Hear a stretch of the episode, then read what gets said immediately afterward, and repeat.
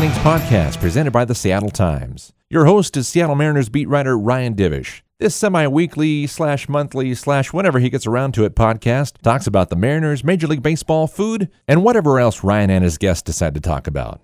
And now here's your host, Ryan Divish. All right, welcome to this week's Extra Innings podcast. Ryan Divish here, uh, coming to you not live, but recorded from Havre, Montana, where it is about almost midnight. Uh, just kind of gotten off the Zoom line with Larry Stone a couple hours ago. It takes a little while for those all to download from those long interviews, but uh, what I wanted to do is do a podcast basically reacting to what we heard today, the first day of the Mariners virtual baseball bash. Now, if you don't know what that is, I know I wrote a story about it, but basically, the Mariners every year have a uh, spring training luncheon where they have Dipoto, Servais, Andy McKay, some players, a bunch of people come up and talk on the dais, and you know it's just like a, a car wash of of uh, people that you interview, and then there's actually kind of side interviews after the the media after the interviews on the on the the podium or whatever, and so obviously you can't do that with COVID. And so what they decided to do instead of like having a whole day of Zoom meetings, which you know would just be the seventh circle of hell, they've only made it the third circle of hell by um, doing two weeks worth of media, spreading it out over two weeks. So today was the first day, and they started with their general counsel, Fred Rivera, who talked about some of their programs and social justice issues, and, and obviously that's that's important stuff. But for baseball fans and for journalism pers- purposes, the most important interview that they have of all the people that they're going to interview is Jerry Dipoto. Well, that's unless John Stanton um, were to take questions. Um, the chairman of the Mariners, basically the owner of the Mariners, he's not doing that. I asked for a, a, private interview. I haven't been granted that yet. I'm still hoping to get it. But anyway, so Jerry Dipoto went today and took questions from the media and even a couple of questions from fans through social media. Um, and so I wanted to kind of just react to what he said. Uh, Larry and I have a discussion about that. And so you know, because basically what he came out and said is is like, yeah, they they want to compete this year for a postseason spot. They think they could compete for a postseason spot, but you know they're still trying to figure out this where some of these players are and gain experience, which is not exactly the ideal timeline for this step back rebuild that they talked about. Obviously, pandemic and a lost season in the minor leagues is an issue and made things more difficult, but you know, as you'll hear from our conversation, there are ways I think that they could offset that by being a little bit more active in free agency, especially if they think that they want to contend or if they want to teach some of these young kids about playing in cont- true contention games. I don't necessarily count last year, the last 15 games or whatever that they were sort of in contention to count the way it would be for a true 162 game season and getting to September and, and playing that final month in contention. So uh, Larry and I talk about what Jerry Dipoto said, and then afterwards, after our conversation, you will actually hear the full audio of Dipoto's um, media session via Zoom. So um, I guess if you really wanted to do it, you could fast forward to the the Dipoto part, um, and then then go back and listen to Larry's I's commentary. But if you've read our stuff, or we pretty pretty much talk about what he says and and what was said, and give you the gist of it. But if you really want to hear the exact words, you'll have to wait till after we get done yapping for about an hour. So let's just get to it because it's a pretty long podcast.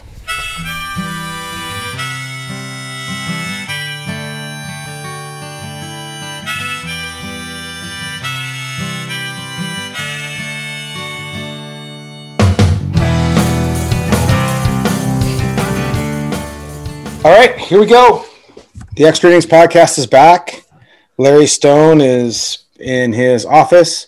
I am in my mom's office. That's why I also have the turned down because there's a hideous picture of me as like a second grader in a sweater vest and a tie with a really feathered haircut that I don't want anybody to see. So um, I have put the mood lighting on, the spotlight on my unshaven face. I'll just adjust that a little bit. Where the, like, where the glasses you were wearing during the press? You know, I've never I, seen you with glasses. I don't think so. I had to get them this year. I've yeah. kind of started to notice that uh, it's getting a little harder to read at night, and uh, uh, they're readers and they're blue. And I I get some headaches. I get like tired eyes. Like I'm on my screen a lot, so they're blue light blocking. And I don't know. I've read whether or not blue light wins works or not, but I got some a couple different um, blue light block blue light blocking um, readers and then just another pair of blue light glasses. So I kind of alternate. But yeah, I I had tired eyes today and I had to wear those stupid glasses and I felt super self conscious and I and eventually I think I took them off, didn't I? I, I don't remember, but yeah, it's not it's not a good feeling to admit that I'm getting up in your area of age. So yeah, but the just take some solace in the fact that whenever you get to my age, I'll be well beyond that. So yeah, whatever age I'm at now, when you get there, I'll be like at the next level of old. Okay, yeah, that's true. So um, I guess the the the pressing news of the day, and then what reason why Larry and I are doing this is that uh, the Mariners, because they can't have their their normal spring training luncheon, um, they're doing a virtual baseball bash of like different Zoom interviews and then also fan interaction stuff for like the next two weeks, which sounds really cool. But then to try and monitor all this stuff is a little bit daunting. But um, wisely, they put the, probably the most important speaker and often the most quoted speaker of every uh, luncheon, Jerry Dipoto, first today. And so, what I wanted to do is get our reaction. I will also post the audio of Jerry talking to the media today as well. It was about what 40 minutes because they, 50. ran a speaker 50. 50 they ran a speaker yeah. out there before uh, and so i and, taped the i taped it in addition to the the otter that i knew was coming and uh-huh. my tape recorder said 50 minutes when i shut it off and i didn't start until fred rivera was done so yeah i mean jerry can go for 50 minutes and really we could have went for more but you know, they didn't really want to. And I, I, mean, like some of the questions are gotten a little redundant from the last time we talked to him. So, um, first of all, any impressions? I mean, the Mariners, it was very slick. I, uh, Alden Gonzalez of ESPN was on the, the, the Zoom call and he said, Man, this is like a whole production when they do this. Most of the time it's just like, Hey, we're on a Zoom call, but this was a, a full production that they had videos and everything. Yeah. Uh, it was, and you know, kudos to them for for pulling this off. You've got to be creative in in these situations. But uh, as far as impressions, um, you know, I think we both kind of wrote about it in our in our respective stories. But one was kind of tempering their expectations a little from earlier when they said that you know they were hoping to contend this year to you know, maybe, you know, eh, maybe we can get the back end of contention or set us you know, it was more like setting themselves up for, for next year. And the other thing was uh, the, the quote that really struck me from Dipoto was, we're going to be patient with our roster and we're playing the long, we're playing the long game with our roster. We're not going to rush people. The long, the, the phrase, the long game really struck me. And, you know, I wrote my column about, I true, truly believe that they're, they're very well situated right now. You just look at Baseball America. You know, the three and number three and the number four prospect in ba- all of baseball are on the Mariners. Uh, you know, they've got a bunch of pitchers ready to break break out. They got Kyle Lewis. You know, they they they have the pieces there to to really make a breakthrough. But that doesn't mean the paradox is that it's not going to probably happen this year. And so, you know, fans who are already fed up beyond belief are kind of going to be asked to be patient for one more year, and that's not going to sit well. There's, you know, they need to make the last year really cost them in the fact that there was no player development. That that really set the the whole timetable for the for the step back, essentially back a year because none of those young players got to move through the system and get a year of development. So, you know, they're practically starting over with with guys like Kirby and uh, Williamson and and and Hancock and those guys instead of getting all of last year or part of last year for the draftees.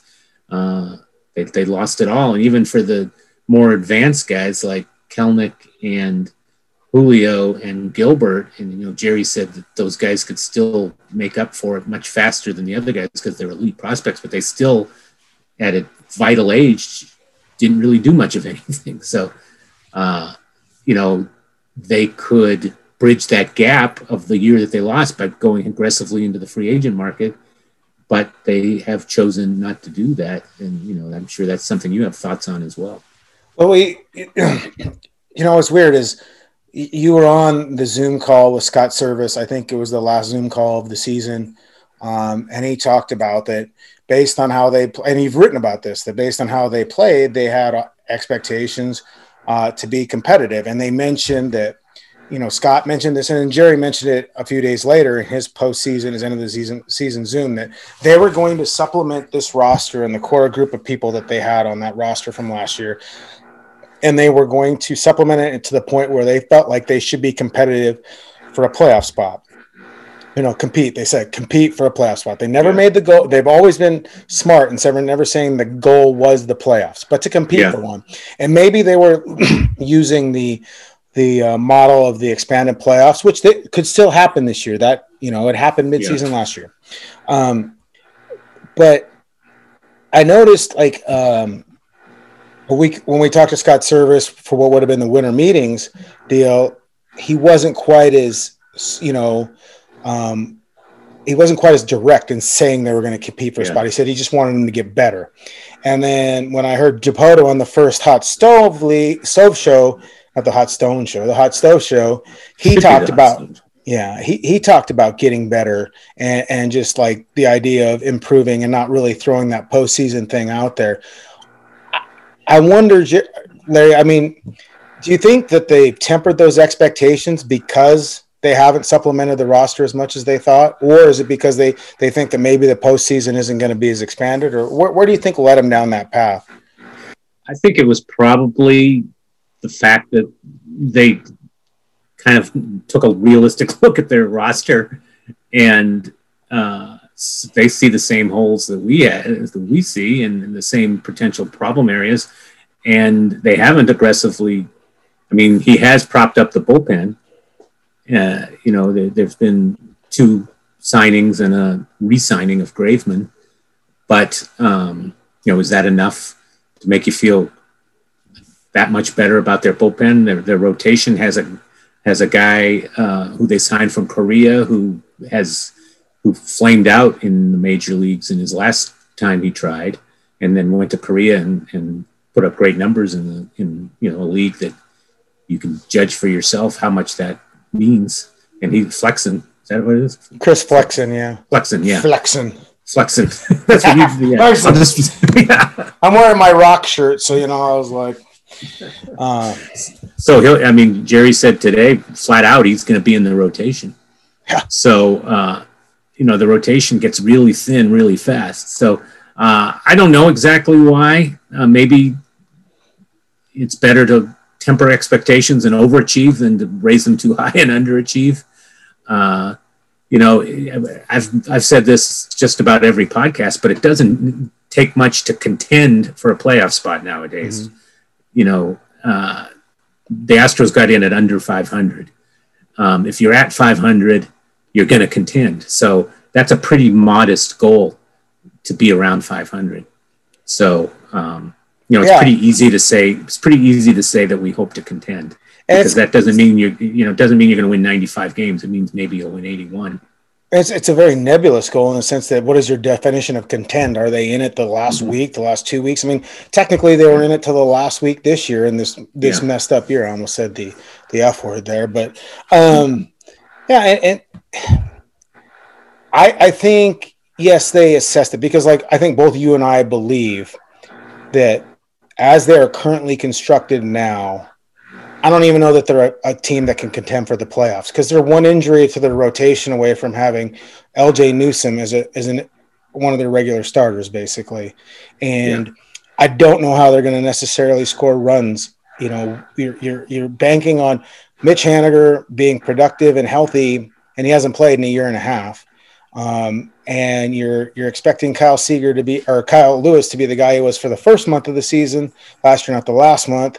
you're expecting Evan White to make a huge jump forward, JP Crawford. You know, I mean, a lot of times last year, if Kyle Seager or or Kyle Lewis didn't drive in the runs, they didn't score. And granted, you're going to get Tom Murphy back, and and I, again, they, they don't know who's going to play left field. I mean, you're talking about Dylan Moore at, at second base. I, I just, I mean, I look at this roster, even with the three additions to the bullpen, which the bullpen is better, but let's, you know, we can go over that. I, I still don't see even 85 wins on this team. I, I just can't count it out. And that's with knowing that, and you wrote this, that the, and I wrote this, that the American League West has regressed significantly. Yeah. Um, and will continue to regress. I, I just, I don't know. I, I mean, I think. Well, I, I, mentioned it on the podcast, and I wrote it in a mailbag that you know I've talked to some some industry sources that have said that that that Dipoto wanted to spend a little more aggressively this offseason and, and take advantage of this market, and Mariners ownership wanted to wait and see because really they i mean we didn't learn a lot from 60 games last year you don't have an idea of where mm-hmm. and Rod, rodriguez and gilbert some of these prospects are and they wanted to take a more i guess pragmatic view to this season and and not spend a whole bunch of money on it um, but i still yeah. think like you could have invested wisely in more than you have and and and helped this process i mean like so much has to go right for this to work next year. Like you're talking about, he's like, he, it was crazy. He said, like, every position we have a guy that we think is the future spot there. Well, I don't think Mitch Haniger is a future spot there. I don't think Kyle Seager is a future spot there. But these yeah. other guys, I mean, like, and you're talking about Kelenic and Rodriguez is yeah. probably a year and a half, two years away, and Kirby's at least a year to two years away, and Hancock's two years away. I mean, like, what are you going to do in that time? Well, here's one thing: the free agent period is not over yet. Mm. And there, I think I heard there's more unsigned free agents at this stage than, than there's ever been. There's only 25% signed. Of the. Yeah, so there's 75%. Spring training is three weeks away, or maybe even less. There's, you know, I don't know if this is an industry wide strategy or just the economic reality, but there's going to be a lot of scrambling in the final days into spring training or even after spring training starts and I think there's going to be a lot of players who you might think were going to be priced out of their market that might fall into their market. There might be a lot of players taking one year deals, just hoping that the economic climate is better next year. They have a good year, they go back out in the market and get the big money that maybe they were hoping for this year, they get it next year. And that's the kind of guy the Mariners need because if indeed this, you know, they don't want to uh, plug a spot and take it away from a, from a young player, um, you know, you get a veteran on a one year deal could you could uh, fill the gap until Julio's ready, and you know, uh, Cal Raleigh or or uh, whoever whoever is you know, or pitching as well. You know, they they've got to get another pitching in there. You know, you and I have talked about Taijuan. He's still sitting out there. Will the market for him come back? That would be a great signing for them. So there, there's still some work that could happen. You know, the roster that they have now is not necessarily the roster they're going to go into on opening day. But that said, you didn't get the impression, I didn't get the impression from Jerry that, that they were waiting in the weeds to really attack in the yeah. market. It was more like, well, maybe we'll, we still want to, we still want to add depth to the bullpen. You know, that's not going to be a big marquee move uh, you know, maybe a left-handed bat, and maybe you know we were we're willing to look at starting pitching. It was it was very tepid the way he phrased it for a guy who's as ultra aggressive in the market as he is. So you know, you wrote that next year's free agent class is much better than this year's, and I mean, if they continue down this path and keep a low payroll, I think what did you say, seventy million is what they're projected for? I think about eighty yeah, about 80. They're about 70 less than what they had last or er, in 2018. I mean, they would be poised and they would almost be, be incumbent on them to, to go gone bonzo to go Padres on, you know, White Sox next year. And just to, for the sake of showing fans that they're serious and going hard after and getting one of those marquee guys, whether it's a Corey Seager or Correa or uh, you know I don't have the list in front of me. I know there's all those shortstops, but um, you got to land a couple of those guys if you if you choose to, you know, to not do it this year. You know, you just have to. Yeah, it's it's um, it is weird. So yeah, I, I think.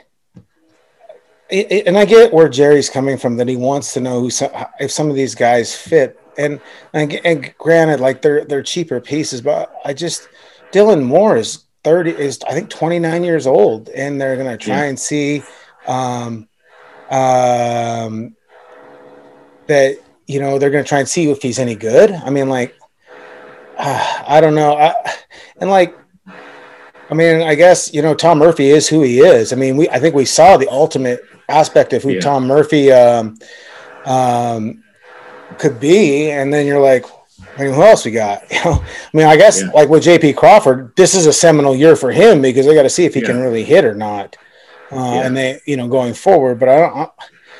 I, am just kind of curious of how this is like all set up. I, I just feel like you're you're right in the sense like Jerry. Remember Jerry kept saying if if it's possible. Remember he kept saying if it's possible. Like if you have some financial flexibility, then it should be possible. You don't have to say if it's possible, right. especially yeah. given like, I mean, and there may be a bunch of guys holding out for one year deals, but I, I don't think that Taijuan is that guy. It maybe is because he's only 28 years old. But I just feel like Yusei Kikuchi is probably not going to be around much longer after this yeah. year. And, you know, Justin Dunn has shown nothing to sit there and say that he's going to be there every day. Justus Sheffield gave you 10 really good starts. He still has 20 more to give you.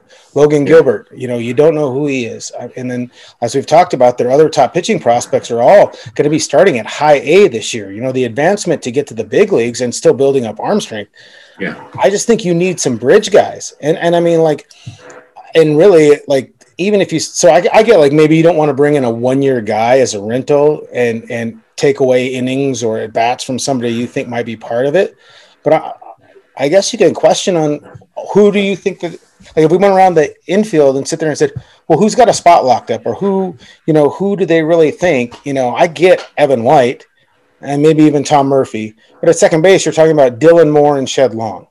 Okay. Yeah. Shortstop, you got J.P. Crawford. Okay, he's, he's around a little bit longer. Third base, you have Kyle Seager, who's done after this year. And yes, you have Ty France, and he's a nice hitter. But again, like you're not going to give him that chance this year. You're going to give him the at bats, but you don't know if he can handle the position. Left field is supposedly Kelenic by I don't know May May first or whenever, and then Center field is Kyle Lewis, and right field is Mitch Haniger, who is a free agent in two years, and as we've talked yeah. about, had health issues.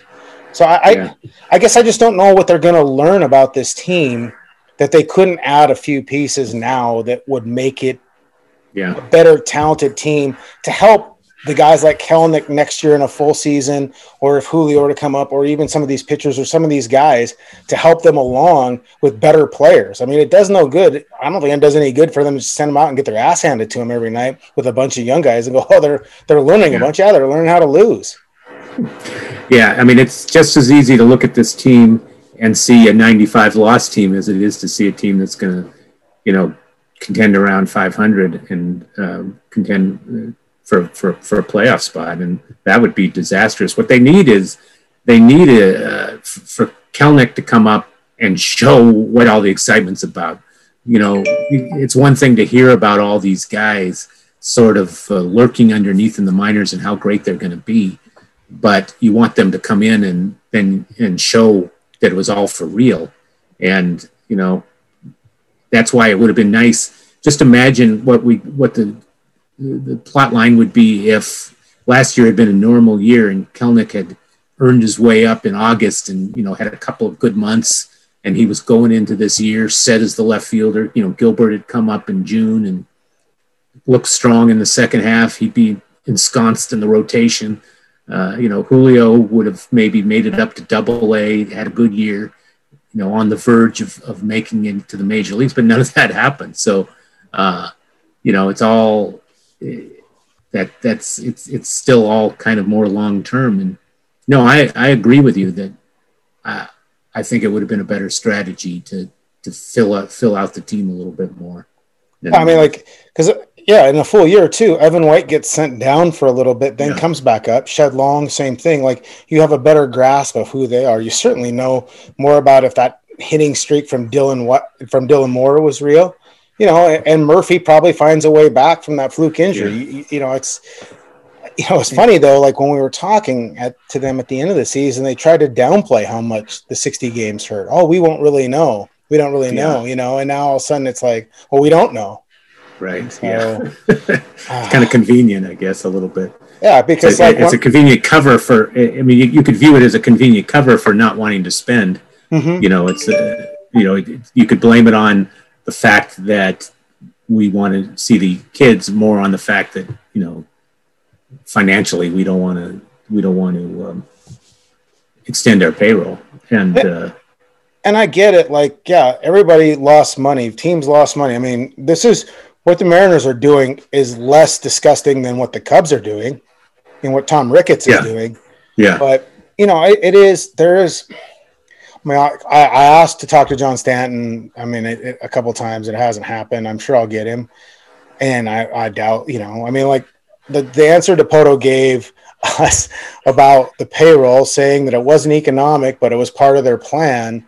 But the plan, yeah. you know, has changed a lot. I mean, like, yeah. Two years ago, the plan was to be good right now, and like they were yeah. going to supplement now, and even the plan seemed to be supplementing at the end of last season. Yeah, yeah. And so, I, I just am, I'm a bit confused eh, as to the justification of it all because I just don't know that you can sit there and say, well, this is our plan to see these guys. Well, you know, if the plan was to see these guys, then they wouldn't have just bequeathed Dylan Moore this the second base job and give yeah. Shed Long a realistic chance, you know, because he was good right. enough to be the everyday guy last year. And now all of a sudden he's not good enough this year. Yeah, he's sort of like conspicuously absent from from any discussions. Uh, you know, his name was barely brought up today. Mm-hmm. Uh, I think it was only brought up when someone asked about his health.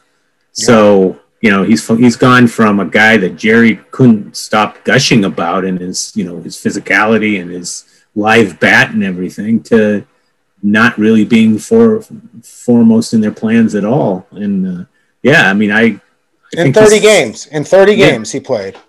Yeah, you know? and and hurt. He played hurt. I mean, you know that it, you could downplay that, but it was serious enough that he had an operation. So I mean, I'm I'm sure it had some impact on how he played. Um, so I mean, he's a guy that still intrigues me. I mean, I his bat in the second half of 2019 was pretty dynamic, I thought. And I was, you know, I was very interested to see how he was going to do last year. And, you know, he was a letdown. He was a disappointment. He was one of the bigger disappointments of the of the team last year. But yeah, if you're if you want to look at young guys, you don't just give up on them after after 30 games. So yeah, well, because that was the basis for starting him every game was 30 games of success and at the end of 2018. Yeah. So I just right. I mean, if he comes to spring training and looks like a new guy and tears it up, I mean, he'll he'll earn some playing time. Left, you know, there's plenty of playing time in left field, and who knows, you know, Dylan Moore whether he'll show that he's capable of playing every day. There might be playing time at second base as well. Well, to me, if, if logically they're a better team if Dylan Moore is the utility guy. I mean, like he's. Yeah you know, he's not particularly neither Shed for that matter, but I mean, I just think they're a better team if he's playing multiple positions on a daily basis because he is the better yeah. outfielder of those guys. Yeah. You don't have, you know, I, I, I like Tim Lopes a lot, and I think he can hit a little bit, but I I don't mind never having to see him play outfield again because it was really painful to watch. Well, one thing I've I've learned over the years is that the more things a team has to have go right for their season to be good, well, you know, we're, we'll, we'll be in business if Evan White hits, you know, much better. And if Mitch Haniger is healthy and can be the old Mitch Haniger. And if, uh, you know, Dylan Moore shows he could play every day. You, you keep on adding the ifs, and they're not all going to work out positively. And the more of those you have, the more problematic it becomes. And they have a lot of those. the short, even uh, Kyle Lewis, as you know, as exciting as his season was last year, there's a lot of questions surrounding him. I mean, he had I mean, 150 or below the last several weeks of the season. So, you know, that's another thing where, you know, we were listing off the guys who a 162 game season would have helped. He's another one. He would have been able to work through that and, you know, show that he could finish strong and, and more closely resemble the player that he was when he first came up in 2019 and to, and to start the season last year when he was, you know, he looked like a, a perennial all-star type player and he still has that capability. But, uh, you know, if he struggles next year, just think how much that will cloud the, the uh, outlook for the future. I mean, yeah, he's a big player for them. They need him to be a star. Well, what happens if they do struggle next year? If it's 95 losses and these some of these guys flame out, Kelenic struggles, and you don't know who you're, then do they not spend in 2022 when it's a great free agent class? I mean, per their per uh, Darren Gosler's beautiful spreadsheet that he uses to make the payroll projections, they only have like $18 million committed in big league salaries. I mean, that's not counting the arbitration eligible guys yet, obviously, because they don't know the minimums and stuff like that. So like, you'd add another, I don't know, 15, 20 million, but they only have like, they're probably only projected to be like a $40 million payroll with what they have in the organization now. So I think, I think 100 losses or 90 wins they go out and they have to go out and spend next year if they i mean if they have a, a good year then you then you go for it to take that final step to to finally contend. If they have a bad year, then you then you go hard to to make them better. I mean, you gotta with that low of a base payroll and uh, and the you know growing frustration of, of fans that I think the sense of urgency. I mean, a lot of people feel it should be there right now. Uh, I understand the justification for not doing it right now, but there's no justification for not doing it next year. It would be the fourth year of the step back. Uh, you know, Jerry promised that this would not be a long-term thing. That was the beauty of his plan was that they had these young major league ready guys to, to build around. You know, they, they got a bad break with the pandemic. Um, but, you know, you can't, I don't, I think by next year, you can't play that card anymore. And, you know, I would be absolutely shocked if they didn't, you know, go into the free agent market like they rarely have. 100 loss year this year. Dipoto and Servais back. Uh, that would be a tough call. I, I mean, they're in the final year of contracts. I think both of them are. As, yeah. as, far as I know, we don't get the links, but I've had sources tell me that they're on three-year deals with an extension, with a con- on option for a fourth. I think that's about the only way that they aren't back is if it just becomes, you know, reminiscent of some of those bad years that we've seen before.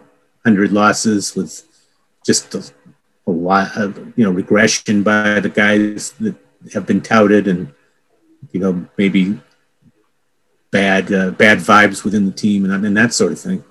But you know, I think a normal, just a just a bad year. I think at this point, there's so much invested into this rebuild. I think you probably Stanton would probably stick with it. Well, it's you know at some point like they just gotta quit telling us about how they're rebuilding and like yeah. that it's working. I mean, there there has to be a tipping point where it's it's not so much about and I mean they love process. They love to talk about the process, and the process is great. I think the process, in a lot of ways, the decision to make this rebuild, and we've said it before, they have never truly committed to this sort of thing in the past. Um, at least since I've been covering the team, um, th- th- this was needed and I think they, for the most part, they've done a lot of things right. I mean, like you know, we we talked about the before the the serendipitous nature of the Cano trade alone yeah. has helped to speed this project along a lot faster than possible.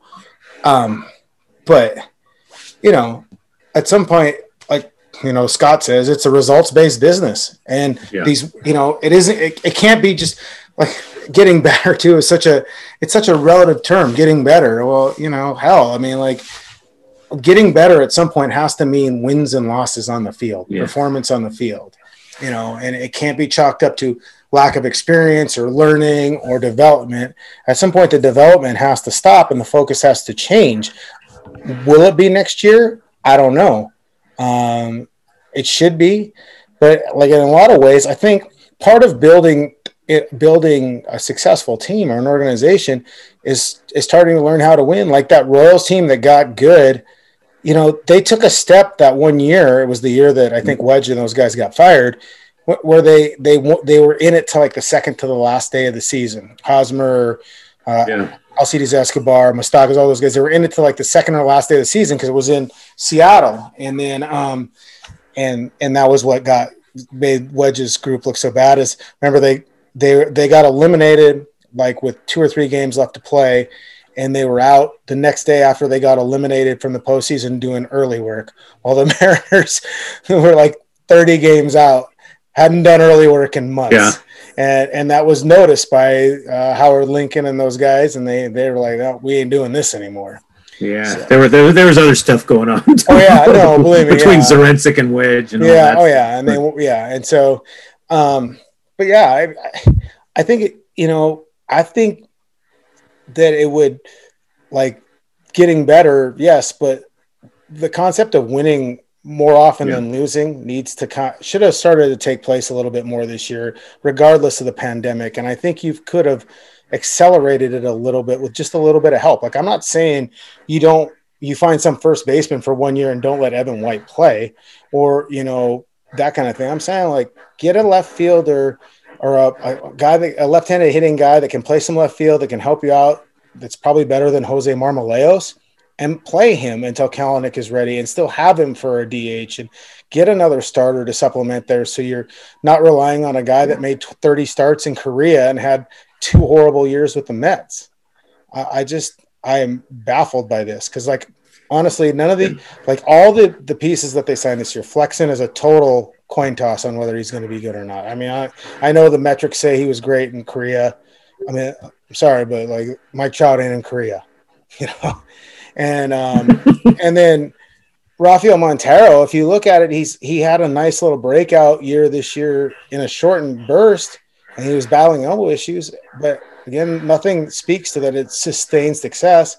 And Keynan Middleton, who was supremely talented and yeah. was looking like a, a, star closer until Mike Scioscia pitched him every day of his life, you know, he still hasn't had sustained success in the big leagues. Like if you look at the Mariners roster, Kendall Graveman, Marco Gonzalez, and Kyle Seager are the only players on that roster with more than one to two years, with more than one and a half years of sustained success at the major league level. Those are the only hmm. three. Go down the list because JP hasn't had it. He's had this kind of hat one and a half years. White, Moore, Shed Long, uh, Ty France hasn't played consistently. You know, Kyle Lewis.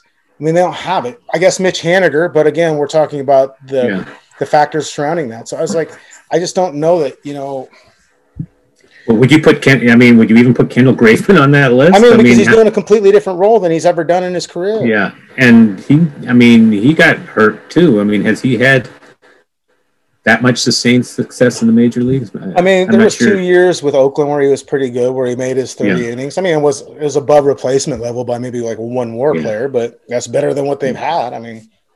I mean, well, that's, probably, the, that's why ZiPS ZiPS rates these guys so bad on a lot of levels. Yeah. Well, the, the thing is when, when everyone was clamoring or a certain group was clamoring for, for this rebuild, for them to tear it down, it was time. And we kind of warned everybody that, yeah, it sounds good and it's exciting and everyone loves prospects, but it, there's, there's a lot of pain that goes with the rebuild and, and, and you, you better be ready to lose and be, a, you know, not have a winning record for two or three years. And that's where we are now. I mean, part of this is it's a rebuild. That's what you get. You, you don't, I mean, to turn it into a winning, contending team in its third year would be rare. Uh, you know, that, that timetable would be extremely rare. And, you know, uh, and when you throw in the, the fact that there was no minor leagues last year, you know, it may not be a realistic expectation. And that's, you know, uh, the way a lot of people look at it is it's it's not the third year it's the 19th year you know it's you know and that's you know i understand that but you know there's different regimes different plans different rebuilds. And so i mean yeah that's true but it's the third year of this one. And you know that's uh so in in some ways I think this is what you set yourself up for as a franchise when you chose to do what you did and you know get rid of the the sure things like Cruz and Cano. I mean, Cano was a great trade. It's the one that's going to be the foundation of the of the team. But uh, Paxton, I mean, if you kept those guys, you would have been a lot closer to contending than than this. But it may may have not, you know, it wouldn't have been sustainable. The, the hope is that this is far more sustainable than, than that. But uh, it is the you know the third season since you came up with that that plan. Yeah, and and really we've talked about it before, but I. I, don't know that they've ever committed to the rebuild in this way. I, I don't think Howard Lincoln ever would have ever relented to doing this the way they've done it. I mean, you know, there was the year after 2008 when they were the first $100 million team to lose 100 games where they yeah. told Zduriencik he had to win while they slashed some payroll down. Yeah. And they did. And then they, if you think about it, they went and reinvested again. Like they never really tore it down. Like if they were truly yeah. going to try and rebuild, they would have traded Felix Hernandez when they could have got five prospects for him. You know, like they never, they never yeah. said that we're going to just rip it down to the studs. And I mean, Dipoto ripped it down to the bare minimum. And you could argue whether or not had he kept Paxton, had he kept Zunino, Cano, resign Cruz, how good they would have been because that was when the Astros were still pretty good. And Paxton, as we saw, got banged up a lot, and Zunino never really materialized in anything more than a defensive catcher. Segura, everybody would have still hated him, but he'd have been on the team. I mean, I, I don't know. And then you know, who's to say Haniger gets hurt or not? But I mean, like, I thought it was the right decision at the time. And you're right. We told everybody this is going. to All you people that say that the rebuild now, because we were we always joke that like you know, tear it down had become the new fire everyone. Yeah. It used to be fire everyone. Now it's tear it down, tear it down. And what you're seeing is that, that like tearing it down doesn't equal success. You know? Yeah. I mean, look at the, the, Reds tore it down and they have, you know, I know they made the playoffs this year, but like they're still already trying to sell out pieces again. Yeah. So, um, yeah, because I mean, so many teams are employing this strategy you know, they all can't win. They all can't make the playoffs. There's no particularly when you've got, either that way. You you still you still got the powerhouses who try to win every year that you're competing against.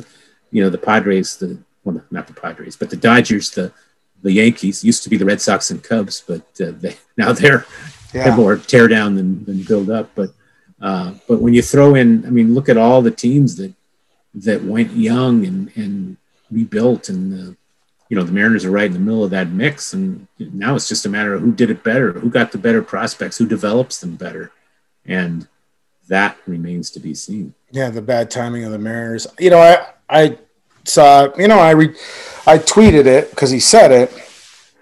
I tweeted the fact that he says, you know, like we're not going to make a run to the AL West title.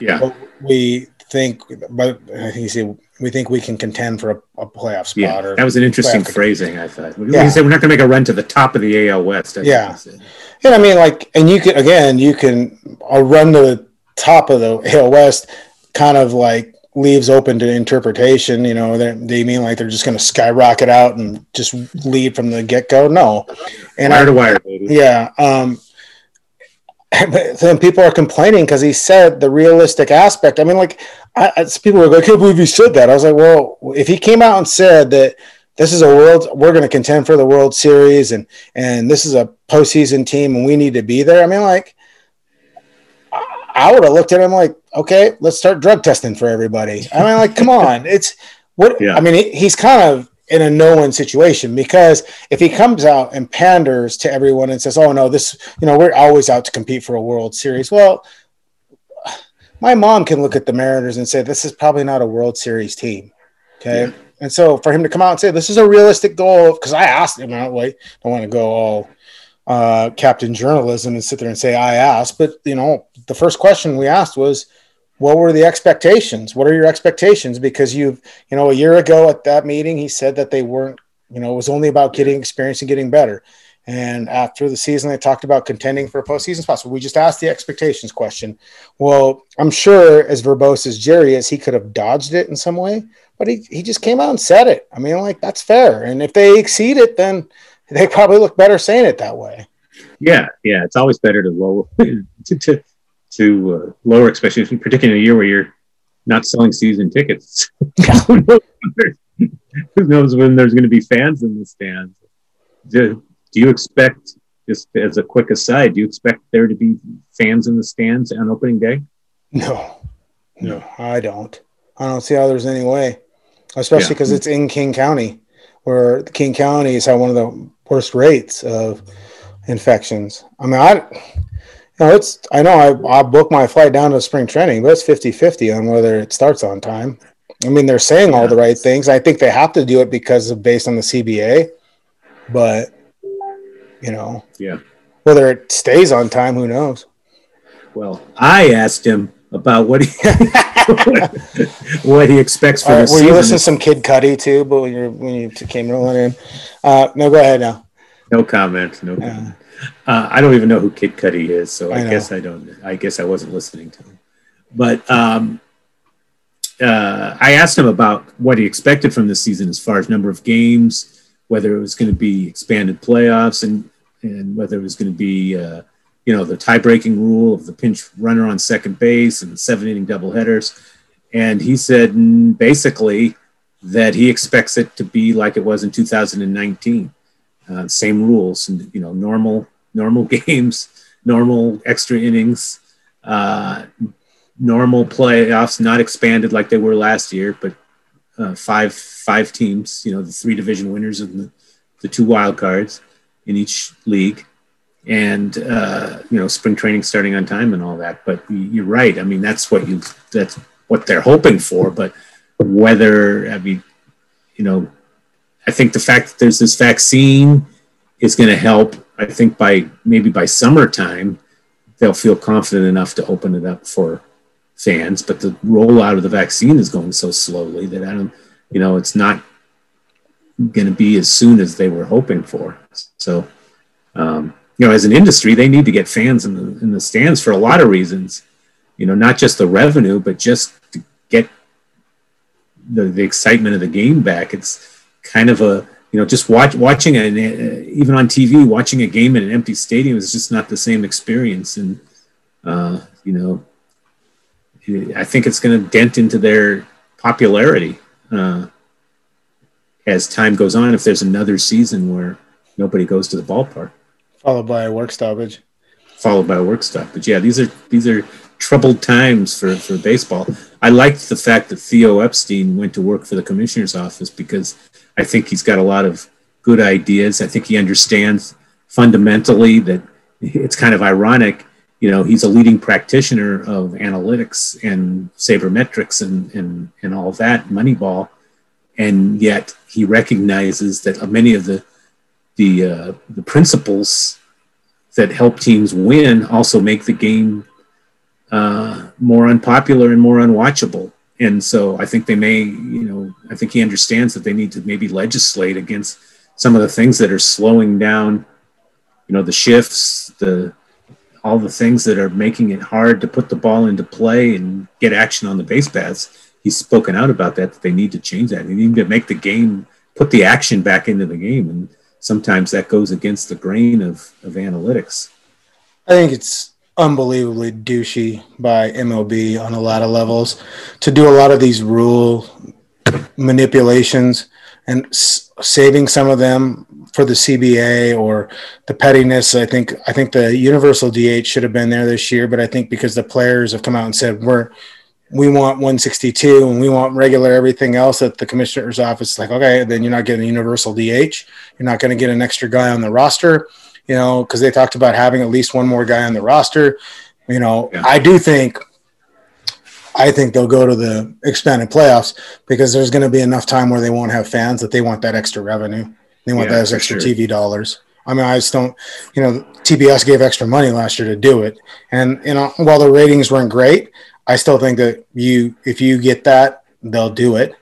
Um, but yeah, it seems like a lot of the stuff too is just being held for the the CBA. And I mean, like this could be the last. I mean, like this is a season, you know, and it's not going to be great because I don't think there's going to be fans right away, and there might be fans in some stadiums, but I just don't. I think why why use betterment of the game as a bargaining chip? Like so much of of some of this stuff in the offseason, like teams just want to know if there's going to be a universal DH. Some of these NL teams, like I think if there's a NLDH, if they knew there's an NLDH, the Braves have already signed Marcell Ozuna You know, he fit perfectly there. But they like what? Why? Yeah, I- I how don't- can you how can you build a team when you don't even know what the the, the rules are going to be for, for the National League teams? I mean, that's It's- pretty significant. I mean, like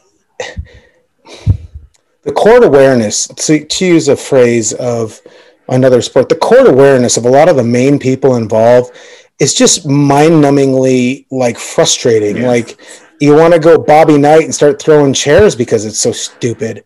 Like you know, it's just like what is the Yeah, well, it's a it's a power struggle. It's a, Yeah, I mean, and- it's I mean, power like- struggle for the.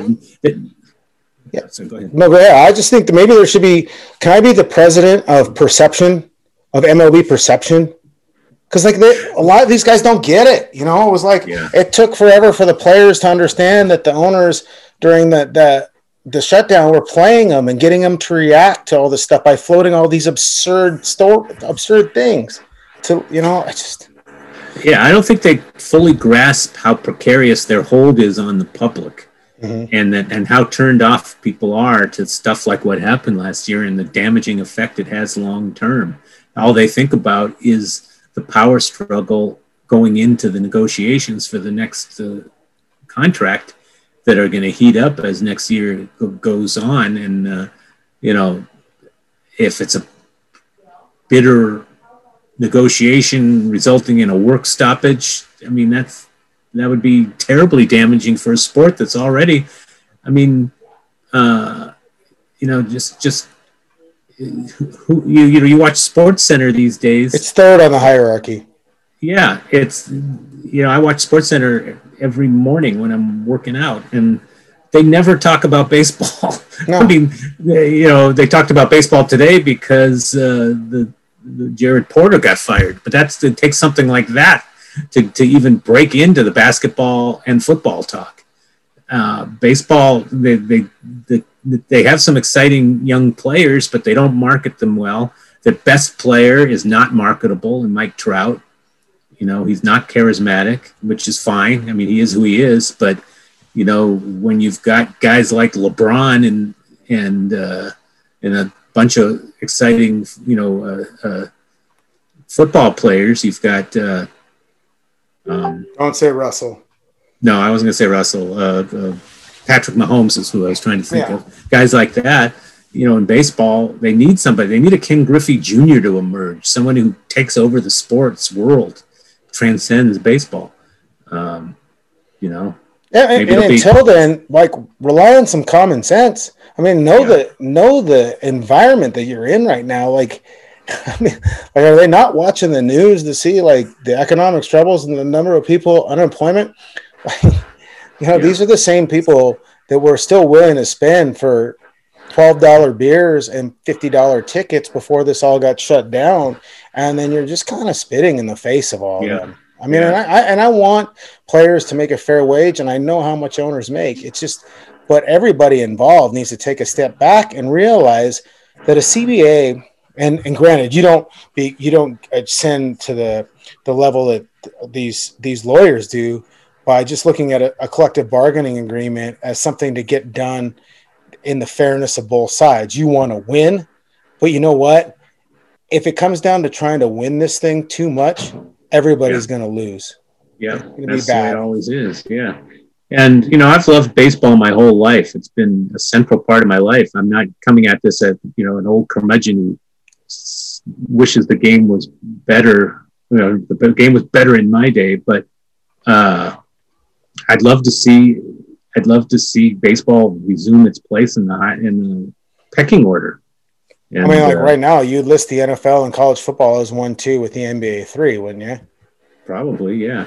And then Yeah. baseball. Baseball. I mean, the what people always say is baseball is a great regional sport. Yeah. You know, in your, you know, it's very popular in its town, but not as a nationwide, you know, uh, sport. That every, you know, if you're in Atlanta, you love the Braves, but you're not watching necessarily baseball if it doesn't Yeah. involve the Braves.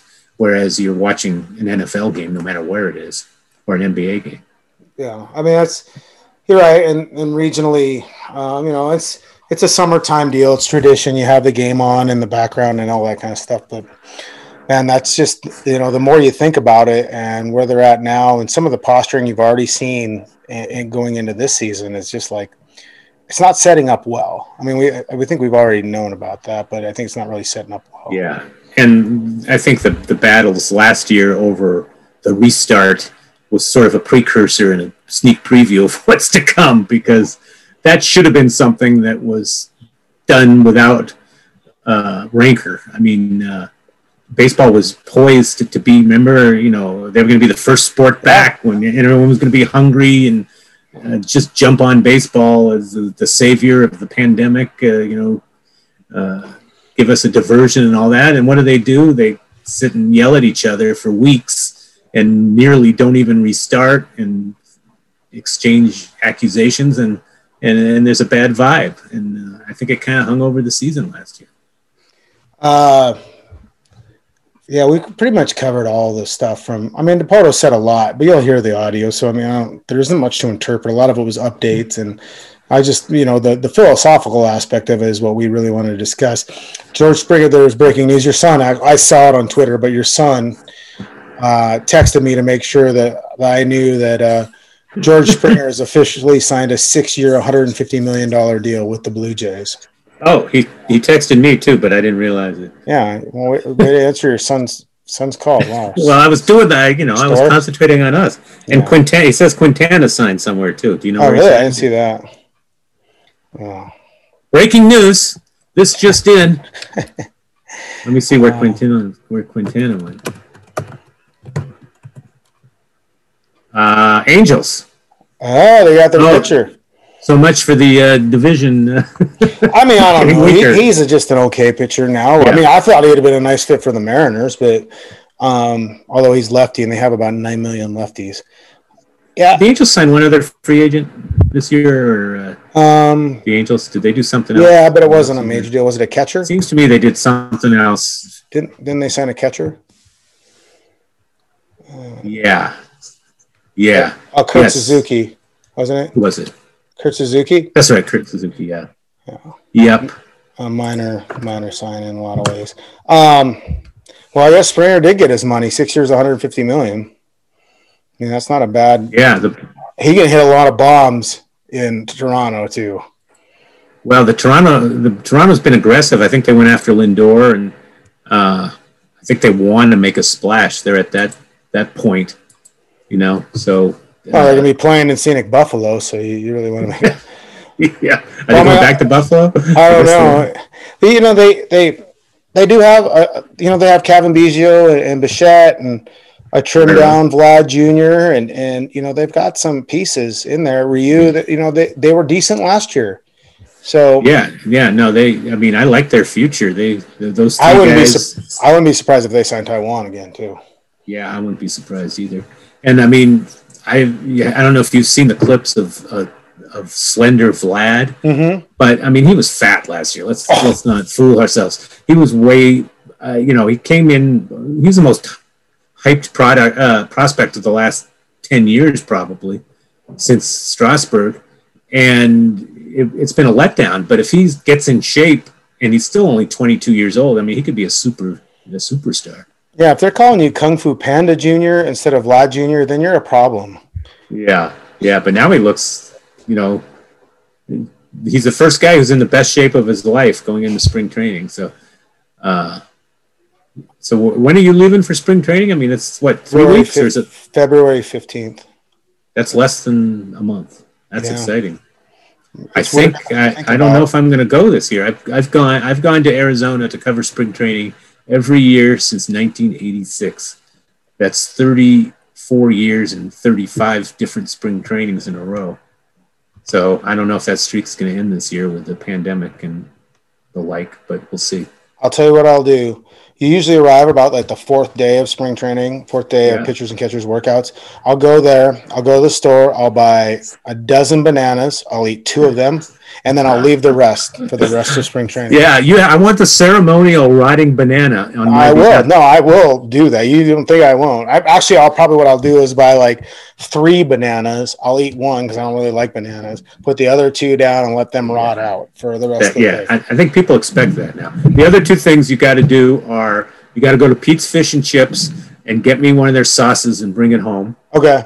And then you got to get some. Uh, you got to go to uh, the Roadhouse, the Texas Roadhouse, and get the the rolls and the butter, and and smuggle those home for me. I think you can just drive to the Tri Cities and get that yourself. All right. Yeah, yeah. Well, my, my daughter lives in the Tri Cities. Well, I, yeah, it's it'll be weird, and I, I'll get you the Pete sauce because you know I found out now if you pay ten cents, you can buy extra hot mustard sauce from McDonald's. So I'm gonna go in there with like a hundred dollar bill, and do it's me. So, um, yeah, I'm a hot mustard guy myself. When it comes to McNuggets, I I like to put the ketchup in the hot mustard and stir it around, and then dip the nugget in there. Why you're this is this is riveting podcast. Yeah. Um. Any you know any other thoughts? I mean, like you know, passing of Don Sutton. I, I don't want to talk about Jared Porter. He's obviously a despicable human being. I mean, does any of that surprise you though? Knowing kind of, and I think it's no. gotten better. But Larry, you've been around the clubhouses of baseball a long time. Yeah. It is a disgusting place at times.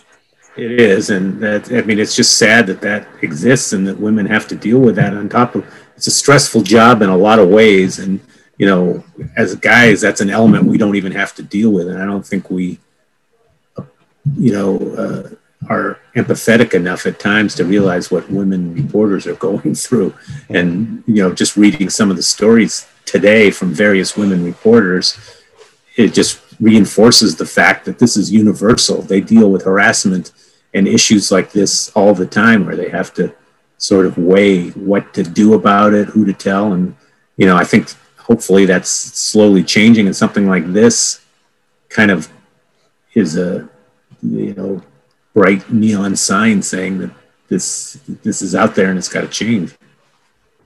Maybe Sandy and Don Sutton.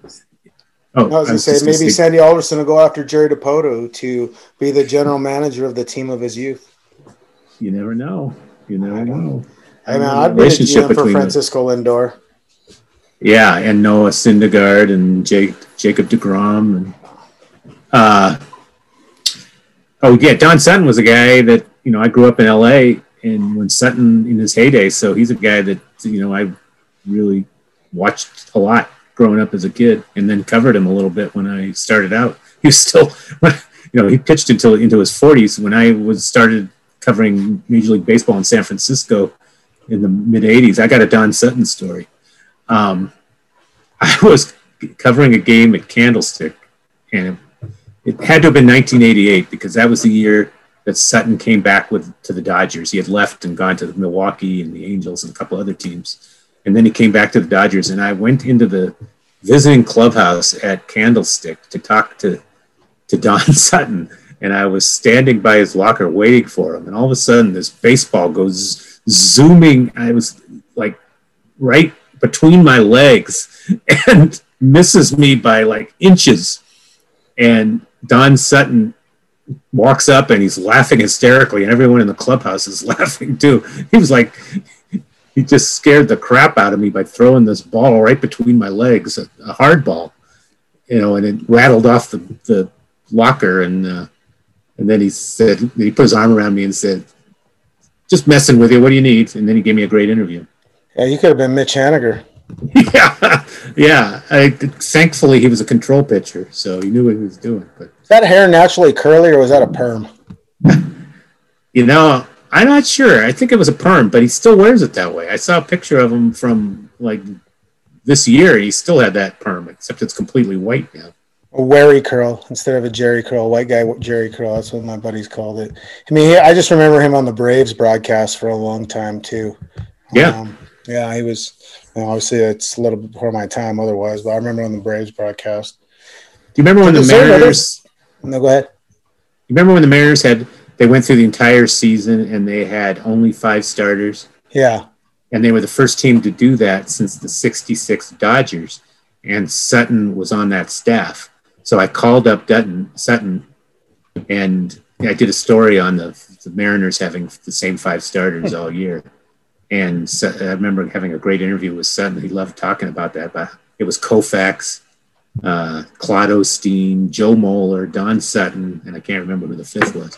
But um, I think maybe Drysdale. Yeah. Drysdale.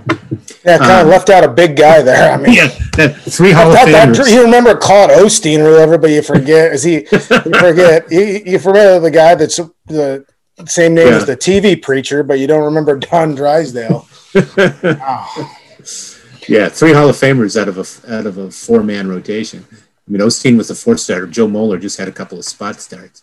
Um, anyway, that's that story. What were you going to say? oh no! I uh, just was there another dude that passed away recently, or another baseball player? yeah, Tommy Lasorda, Oh yeah, Tommy Lasorda was. Yeah. another great Dodger that that uh, was a prominent person in my childhood. yeah, it was a bad, a sad week for the Dodgers. Yeah. Sure. I, There's been, I think, nine Hall of Famers have died since the beginning of last year. It's just unbelievable. Well, uh, you know, the run. Al Kaline, Whitey Ford, Tom Seaver, Joe Morgan, Lou Brock, Bob Gibson. You know, it's just one after another. well, it's probably a good thing you didn't get that Spink Award yet. Then we didn't want you to have to worry about yourself. You know, being a Hall of Famer Well, yeah. soon, maybe. Yeah, Um, I'm not holding my breath. do you think in the next few weeks the Mariners will make any signings that we would deem mildly significant? No, No. I think I think they'll they'll have a signing in, in the next two or three weeks, but I'd be surprised if it was somebody that really made us drop our jaw or anything like that. Where do you That think doesn't that? mean no, go ahead. that doesn't mean it's not going to be somebody who turns out to be significant, but I don't think it's going to be a prominent guy. What do you think Taijuan? Taijuan? Yeah, Uh, I don't know. I I mean, Taijuan tweet was tweeting with Marco the other day. Did you see that? yeah. I mean, Marco. don't, don't think I'm not going to ask Marco about that on Thursday. By the way. Right. Yeah. I mean, he said something like, "Come to Seattle and we'll win the West." And what did I think Taijuan said? Tell Jerry to call me. Tell Jerry to call me, or "Ha- I think no one's called me, or something like that. So that tells me that you know uh, it would be a long shot. I think you'd think if you were going to bring him back by January nineteenth, you would have made contact. Yeah, well, So- I mean, like, because they talked about bringing him back when they got rid of him last year. That they Yeah. want to bring, and you know, granted, you know, and I, I've heard that they haven't. There hasn't been any conversations with Taijuan's agents. Taijuan's agents are not the source on that because he's represented by uh, Casey Close's um, uh, management company, Excel Sports, and they don't tell anybody anything. I don't think maybe No. Rosenthal or Heyman, but they don't tell Ryan Divish of the Seattle Times anything, and Taijuan doesn't tell me anything either. But I've been told that the Mariners have not made serious contact in a while. Yes. Yeah. I. Uh, so that would be surprising, but he does make a lot of sense. And I went back and looked at those quotes today just to make sure that I remembered it right. And he did say, as Jerry said, when they traded him, don't be surprised if we uh, try to acquire him back. That was his words.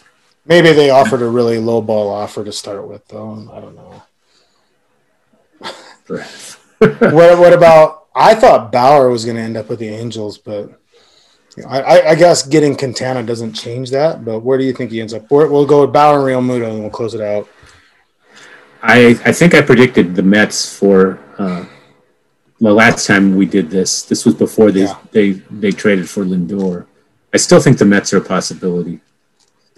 Now that they've had this debacle with uh, uh, Porter, they might want to do something to make the fans. But who's going to who's going to negotiate it for him? Then is Alderson just going to do it himself? Alderson's good. Yeah, they, they, Alderson said today that they're not going to hire a GM till after the season. So, I mean, he's a he's a proven GM. yeah. you know, with, with a lot of different teams. So yeah, he's a he's a perfectly uh, qualified, probably better than anyone they could hire. But uh, I'll, I'll I'll say Mets. I'll continue to say Mets, and I'll say Phillies. I think For he's going to go back for Realmuto. I think he's going to go back to the Phillies. I think Realmuto is going to end up. Sorry, Kevin Chucky, but I think Realmuto is going to end up with the Nats. I still think that. I don't know why, because they didn't re-sign Suzuki. They need another catcher because Yeah. Yan, Yan Gomes is terrible, and so, and I think he'll do it. Maybe he'll do it. Was that? Oh, my dad just walked by and shut the door. Um, power, power, power, power, power, power. Hmm. Maybe I don't. I think maybe he'll go to the Angels again. Yeah, Who's their manager? Angels is uh, Joe Maddon. Oh, oh, maybe not then, Matt. I don't know if Maddon wants to deal with that. Man wants to win. I yeah, think. that's true. I don't. Yeah, I don't know anybody else. I don't think he's very welcome in Houston. Yeah, no, that's for sure. I mean, the Yankees. The yeah. Yankees. I mean, they did. They re-signed LeMahieu, but you know, they they they certainly have the pocketbook to make it happen. Yeah, but him and Gerrit Cole hate each other, right? They do, but uh, yeah, that's probably a fact. I think they've I think they've both said that they could make it work. Maybe Jerry just gonna pull it out at the end and just like, hey, all right, yeah. you want? I mean, but the thing is, is he I wrote this. He wants opt outs, and I don't know that Jerry wants opt outs. Yeah. Angels. Yeah. Angels. Okay. Mets. Okay. All right. Well, we're gonna wrap it up. Uh, is it, are you guys gonna get snow this weekend? I got to ask while you're on the record here. Gonna get snow? Uh, that's what I heard. That's I, I heard somebody told me that uh, this weekend is supposed to snow. So no I mean, snow here in Montana. We're mid January. Like to, it's not snowing. Oh, none. Is there snow on the ground? No, none. Now it was 42 degrees here today. Wow, about the same as what it was here. Yeah. Have you had any snow this winter? Yeah, there was a four day stretch where it snowed about 18 inches. That was a lot of fun for me. Well, we had, I, you know, we had that windstorm last Tuesday night, and uh, no Wednesday night, and our power was out. Uh, or was it Tuesday night? Our power was out for 48 hours. That was a bummer, longer than most people's, but it finally came back Yeah, that's what you get for living in nice people neighborhoods. So, all right, thanks, man. Uh, all right, enjoy. Like, Take care. Uh, write some more about the Mariners because everybody likes that. So, all right, all right. See. You.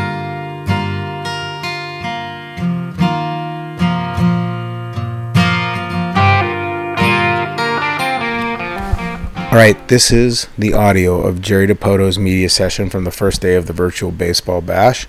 It's about 50 minutes a variety of subjects from you know their plans for expectations off season lack of moves mitch haniger the rotation evan white lots of this stuff that some of you have already heard from him before but he's asked again so let's get to jerry executive vice president and general manager of baseball operations jerry Dipoto. uh, Jerry will make an opening statement, then he'll take some questions. And just a reminder to all the media on the call that this is going out live, so please be aware of live mics. Jerry?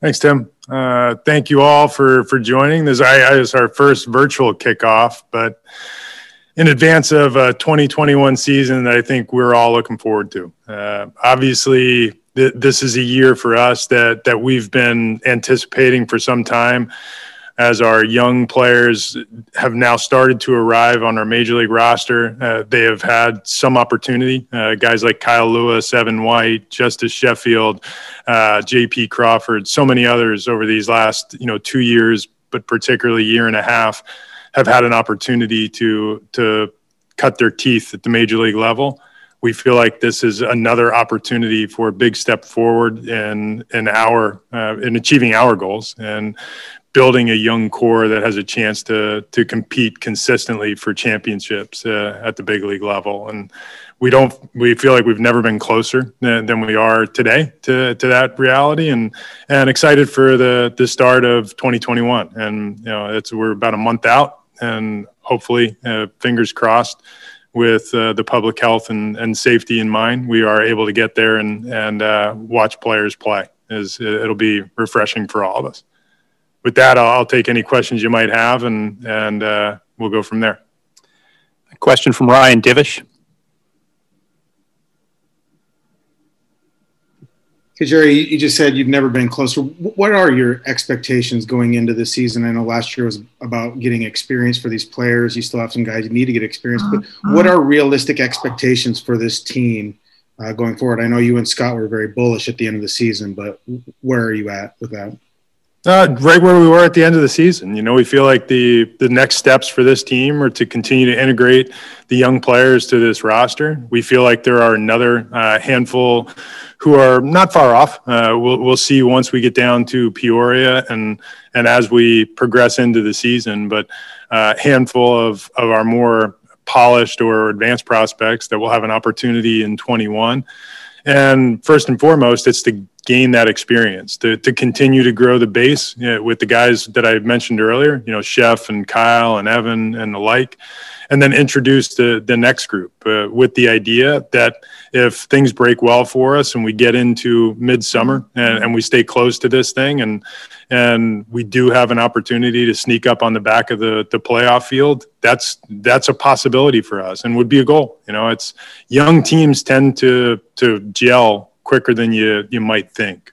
We can't go in expecting that we're going to to run to the top of the American League West, but I think we can we can set the goal of competing for a, a playoff spot, and we'll see how it goes. And and if we take a step toward that in 2021, I think that would be a great achievement for for our organization. A question from Corey Brock. Hi, Jerry. Uh, you talked at the end of the year about upgrading the bullpen. You've gone to appears great lengths to add some arms at the back end there, especially a lot of arms that could miss bats. Are you, uh, you sort of speak in generalities about how much more uh, comfortable or uh, excited you are about this group uh, moving forward into this season? But uh, on paper and, and even emotionally, it's just it's a better group. There's there's more major league experience. There's more major league performance history uh, with this group than there was a year ago. So naturally, the expectation is that we're in better shape than we were to start the 2020 season, and you know that we had set a pretty low bar. You know, the, our bullpen has really been an area of struggle over these past two years. And while we've been able to get a good look at some of our younger guys and give them opportunity, some have taken the opportunity and run with it. I, guess most notably, an Anthony Misiewicz uh, st- stands out. But you know, for for every one of those opportunities, we've we've fallen short in some other areas. So we did focus on on beefing up this play, space and and heading into the off season, and we feel like we've done that. You know, the the trade that brought Rafael Montero in, bringing Kendall Graveman back uh, in free agency, going out and bringing in Keynan Middleton the the theme with all of those players is is that we feel like either a we know a lot about them uh, in in the case of a Kendall Graveman or even in, in the case of Keynan Middleton, but also the the the idea that we are trying not only to focus on getting better in 21, but finding ways to continue to progress for 22 and beyond. And you know, to, to that matter, you know, Keynan Middleton is is now part of the, the the the roster and comes with you know three years of remaining control you know through arbitration.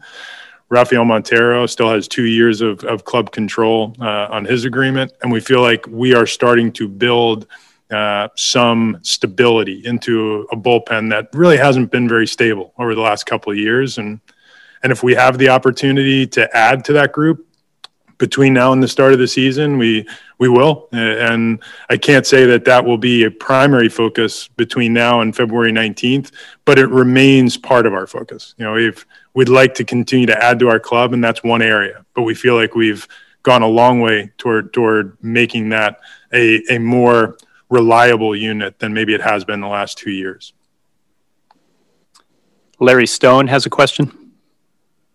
Hi, Jerry. Um, I was just wondering what you think of the relatively slow pace of free agency industry wide, and do you expect to continue to dip into the market beyond the bullpen uh, for other areas, starting pitching, outfield, or, or something else?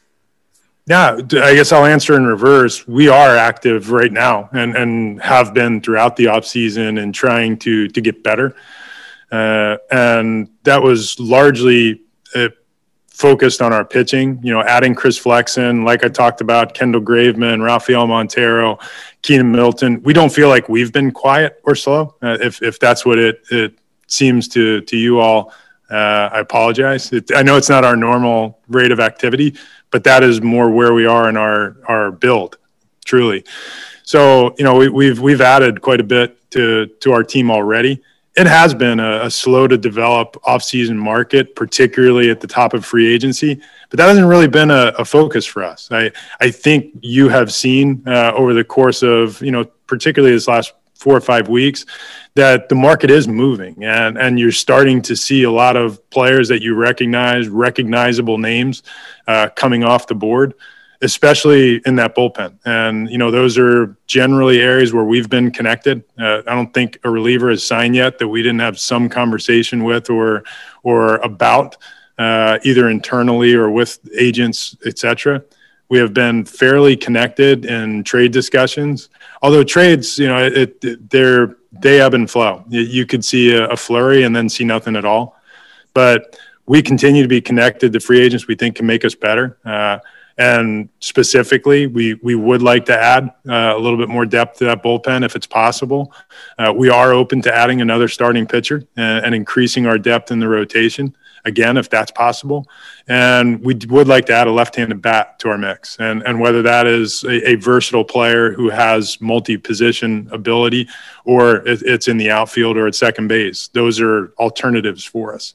Uh, right now, those are the least uh, secure positions we have with a returning player or veteran, and you know we have the benefit of the versatility of a player like a Dylan Moore or Ty France or Sam Haggerty that allow us to to be able to address needs based on the best fit for the team and then adjust as we go. Tim Booth. Hey, Jerry.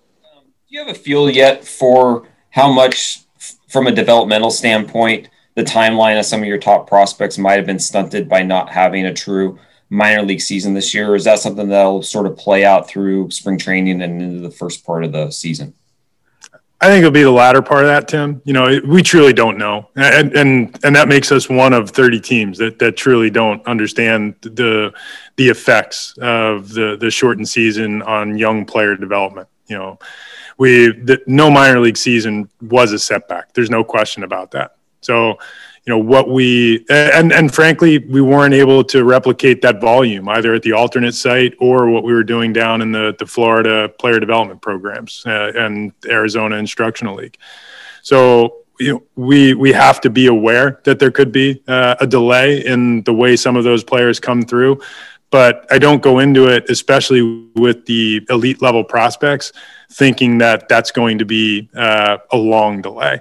As I said, with the major league club, you know, you tend to see big jumps uh, with young players once they get comfortable at, at a level, and uh, with the the young prospects of, of elite talent that it's the same way. You know, you could see guys like a Julio Rodriguez or a Jarred Kelenic or a Logan Gilbert.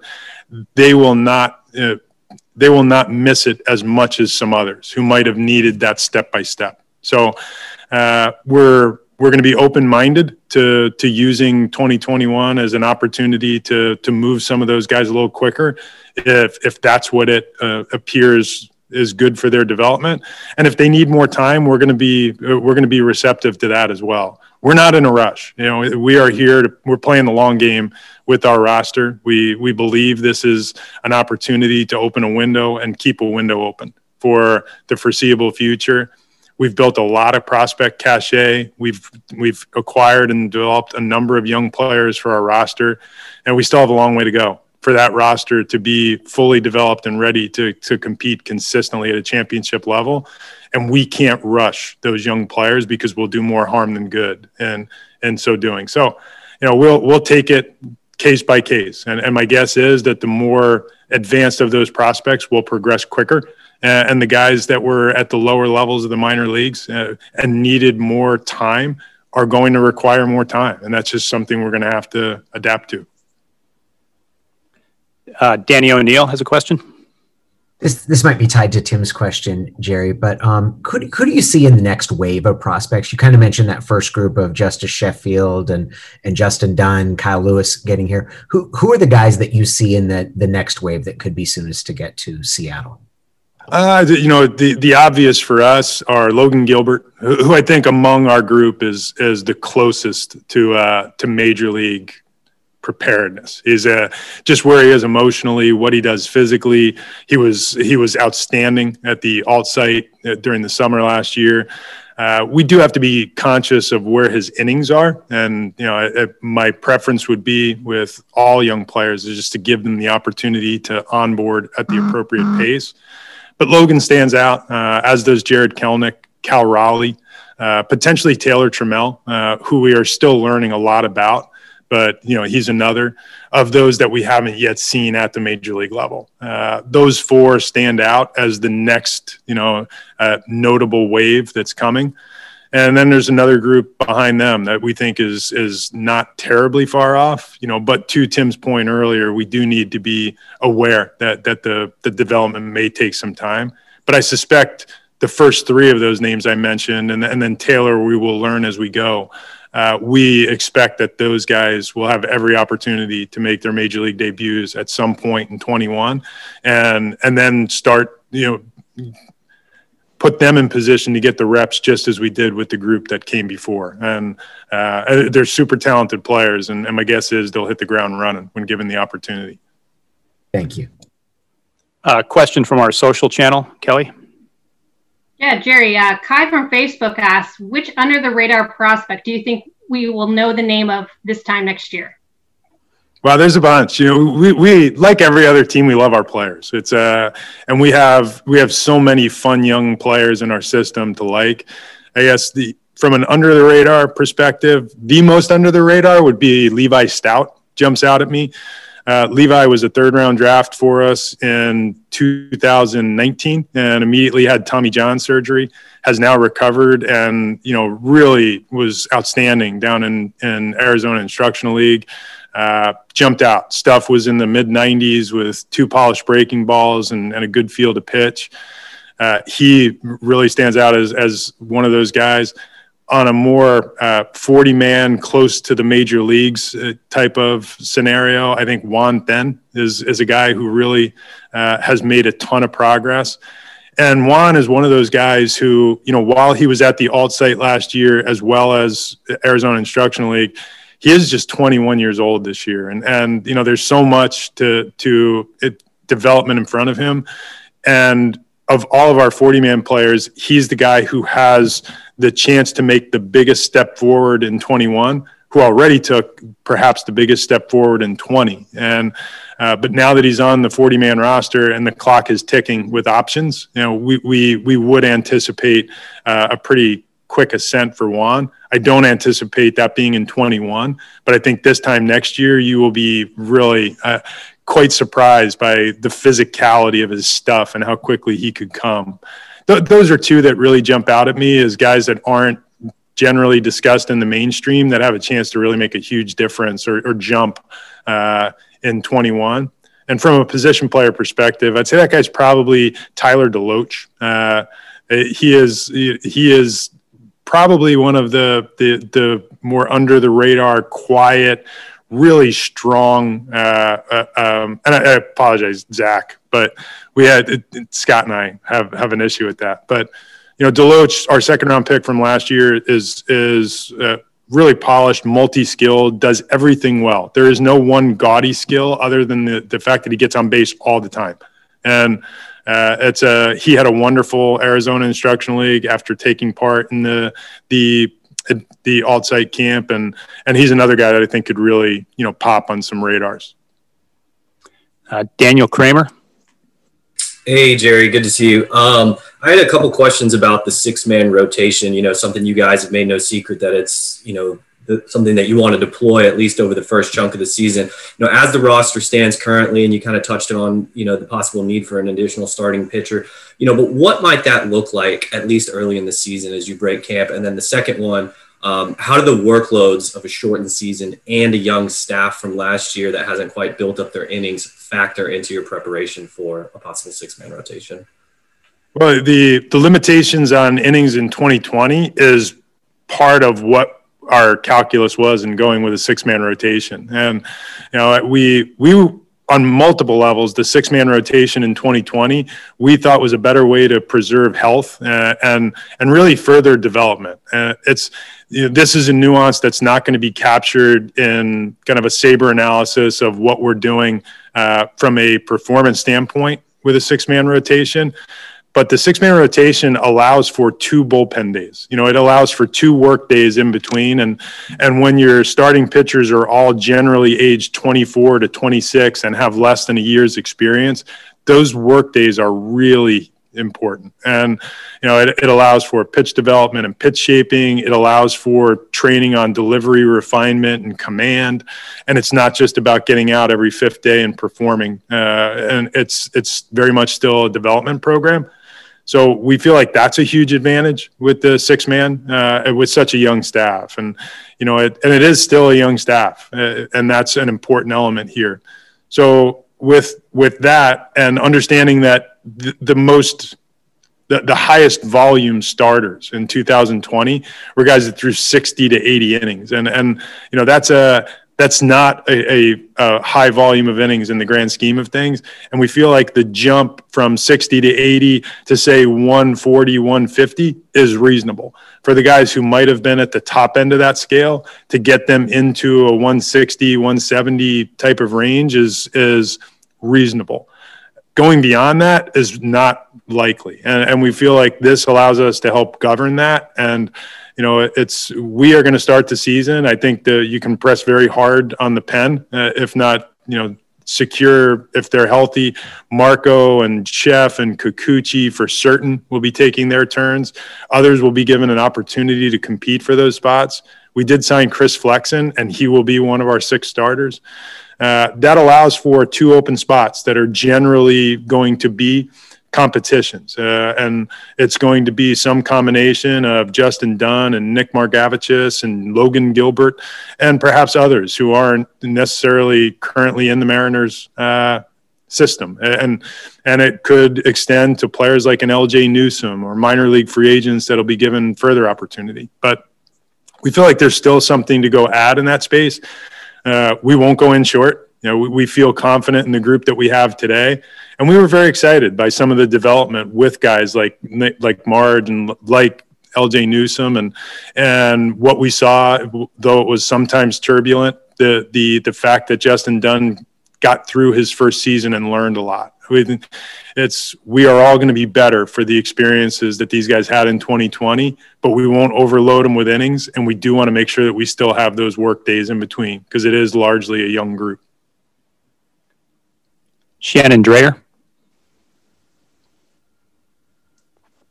And Jerry, you just answered my pitching question there, so I'll take it over to the other side. When you look at your young hitters, they got 200 to 250 at bats last season. Uh, what do you hope to know about them at about 550 to 600, which will be getting you close to that trade deadline? What do you need to know that it's going to help you make the next moves?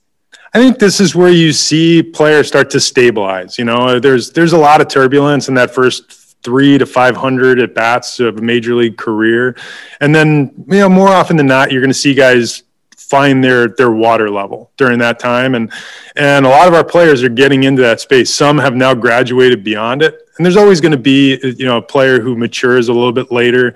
There's always going to be the the guy who exceeds expectations a little bit sooner but this the first half of 2021 is going to be a great time for us to learn about the players who are in that the that three to five hundred zone, like guys like Ty France and Evan White and Kyle Lewis, and you know there's some of the young guys that haven't yet made their debuts.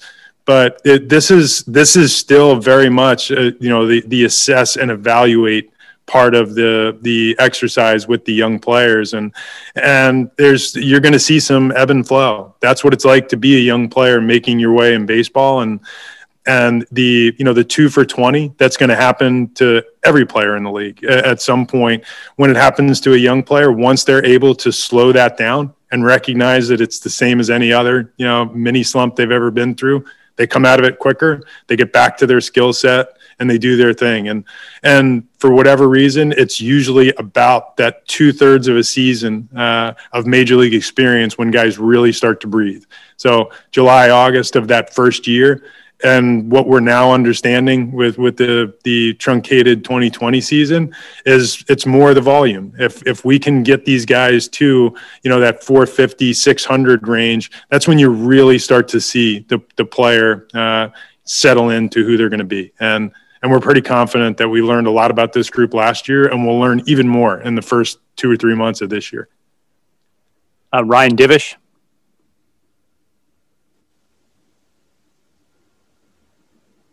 Hey, Jerry. Um, there's been a lot of discussion about how much uh, a 60 game season without fans affected teams financially. Did did the COVID season and, and not having fans and everything else uh, change what you wanted to do this off season from a, a, a, acquisition standpoint? Did your payroll budget change? Did any of that change uh, what you plan to do maybe going in this off season, whereas a full year might have been different? Uh, economically, no. Frankly, you know, we are our program was set up to to develop these young players. So it's the where there is a I guess a little bit of ambiguity is that if we would have had the full season in 2020 to give all of our offensive players those four, five, 600 plate appearances, if we would have been able to achieve 100, 150 innings for those starters or, or the type of exposure that, that would be needed to evaluate those relievers, you know, that may have given us greater clarity on where our primary needs were for 22 and beyond. So, to the extent that that affects the way we go out and spend our future payroll dollars, it certainly does. Uh, we still need to find out about our young players and where we need the help.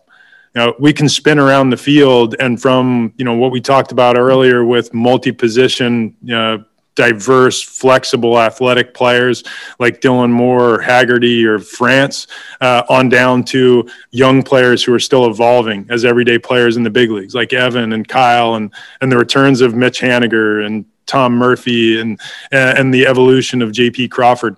At every position on the field, we feel like we have the the current and future best solution for the Mariners. Now we have to find out the how they progress. And and we weren't in a position headed into 21 where we felt confident that we had seen enough in, in making that evaluation. Therefore, we weren't going to go add to our roster beyond 21 in ways that was going to limit the the exposure for those young players. So it's it's a little bit of a nuance, but there's it had nothing to do for us. Uh, it had nothing to do with the the revenues or or economic uh, issues that clubs may have experienced in 2020 it had everything to do with the model we were creating. And and 60 games just didn't give us enough time to answer a lot of the questions we needed to answer. And we don't want to go out and falsely fill spots that we probably or, or could perhaps have the, the the answer already here. We just need to give them playing time. Tim booth Jerry, excuse me, Jerry, you mentioned Mitch there. I'm wondering if you can give an update on where he's at with his recovery and what's reasonable expectations for him. And then along with that, um, updates on Shed and, and Andres Munoz and his and their recoveries from their injuries. Sure. Uh, Mitch looks great. For, for those of, of you who follow Mitch uh, on social media, you know, the, the, the posts he's made, uh, he looks terrific physically.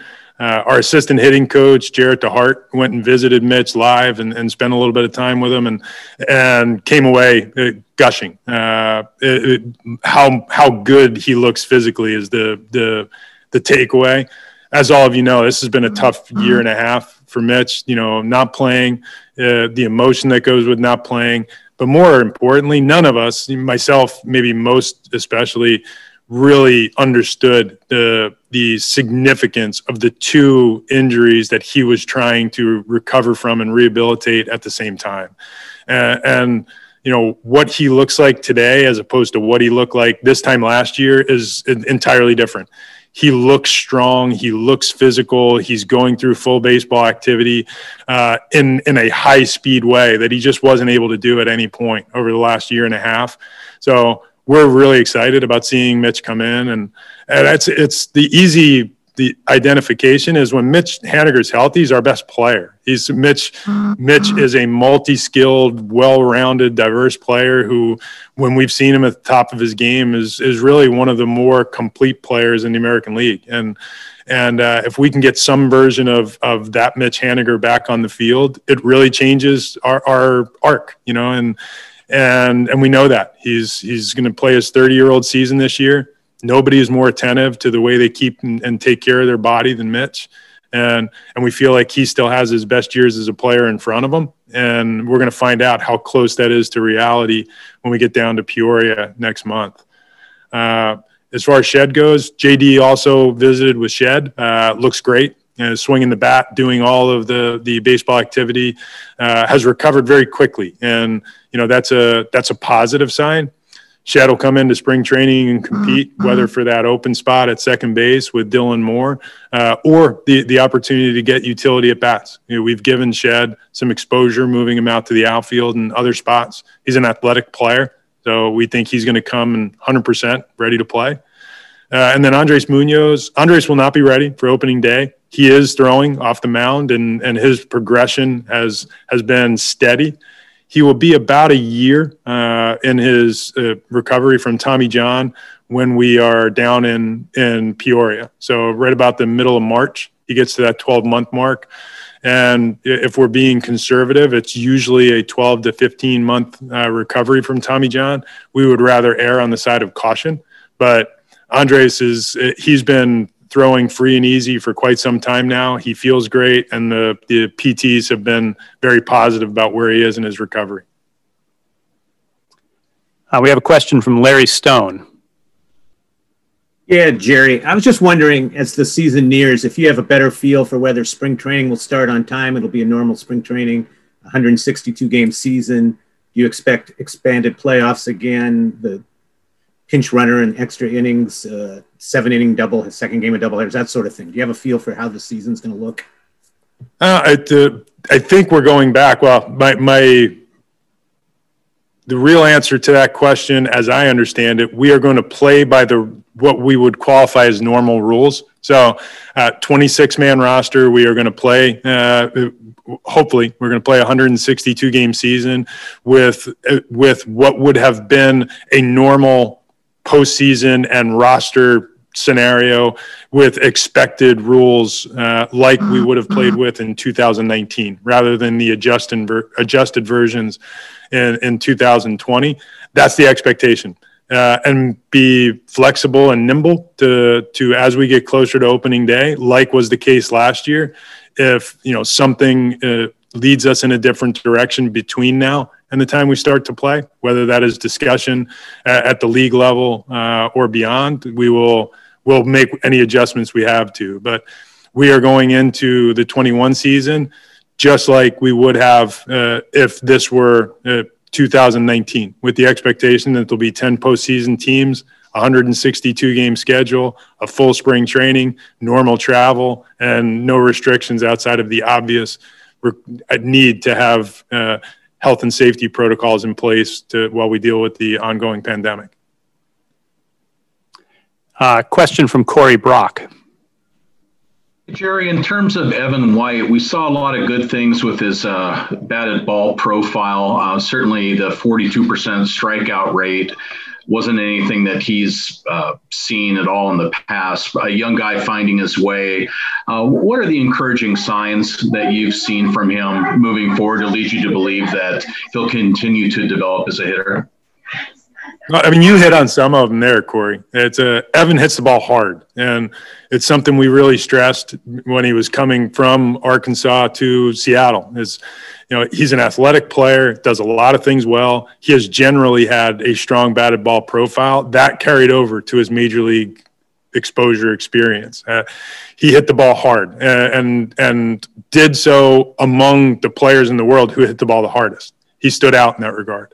So you know, the the issue with Evan in 2020 was nothing more to me, nothing more than the anxiety go that goes with a young player starting from zero. And when he slumped early, he allowed it to start to to to roll on him, and he caught it. He had he had a, a run from the middle of August to the middle of September where he was quite good and we think the the the batted ball profile in addition to all of the trends that he's shown through his player development. Evan's not a guy that we think has a, a, high strikeout probability. He is a guy who does and always has been willing to take his walk, uh, and he swings at the right pitches and he hits them hard. And what we saw last year, I think, helped go a long way toward. Uh, I, reassuring us in our optimism of what his power profile might look like. You know, it, he he does have the ability to to drive the ball in the gaps, and and the over the fence power exists as well. So, you know, we think if we can get Evan back on track in terms of his his pitch selection was quite fine. He's he had there were a lot of misses in there that that just haven't been part of Evan's normal uh, package or, or profile and that we we feel like is just an anomaly rather than the new norm for for Evan White. We have a question off our social channels, Kelly. Jerry Anthony L from Facebook asked, "How difficult is it going to be to uh, scout amateur players this year for the draft?" Really difficult, uh, and, and it, it's funny. I had a conversation about that this morning with Scott Hunter, our our scouting director it's the the challenge exists. Right now like with major league spring training starting next month we are expecting the college seasons to start next month. Uh, the junior college seasons start now. Uh, they're they're starting in january. So you know we are uh, preparing to get up and moving. Uh, our focus in the early going is going to be on what we consider to be the the top tier of the high school talent pool and and getting as much volume with those players as we can in the early days of, of their playing schedules because they're the players we've seen the least. Uh, part of the challenge that we have in 21 is that unlike in 20, you know, at least in 2020, we had the summer of 19 to, to fall back on and the fall uh, of the the previous season. So that we did have some information to, to bring to the table with the college players in 2020. That's not necessarily the case as we head into 21. There, there were no, uh, there, there was no Cape Cod League. The volume that the players saw in the summer and how frequently we were able to see them was very different than it has historically been. And and as a result, we go into this year treating those bigger conference colleges, you know, the, the ACC, the SEC, the PAC, th- those are conferences that we are going to spend weekends just sitting on to to make sure that that we get a high volume with a lot of those players that will really fill in the gaps in the top 10 rounds of a draft and, and make sure that we get as much familiarity with players that we may have had you know 100 150 200 plate appearances with going into their normal draft season. And this year we're probably dealing with less than 50 so uh, again just like with our young players we have to be patient uh, we have to understand that the system's not going to be perfect and, and go make the best evaluations and, and selections we can. But that's how we're planning on approaching it.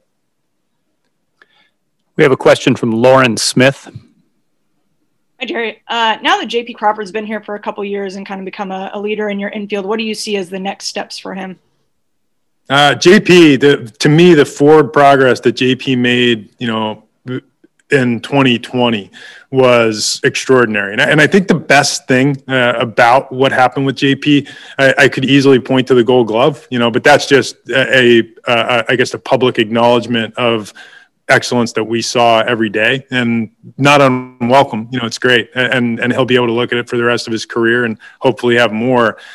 But the thing that excites me most about JP is that he doesn't come out of his approach. And, and that is the sign of, of developing maturity at the major league level.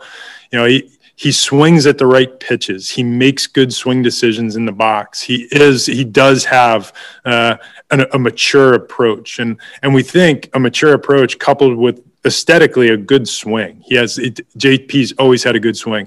We think there's more offensive ceiling uh, to him, but you know the way he stabilized our infield defensively and really as a captain on the field uh, and and while he wasn't carrying gaudy offensive numbers the consistency in his approach from beginning to end i, I thought was a real standout. And you know we've always talked you know we with the mariners have always talked about the the, the reliance on process over result.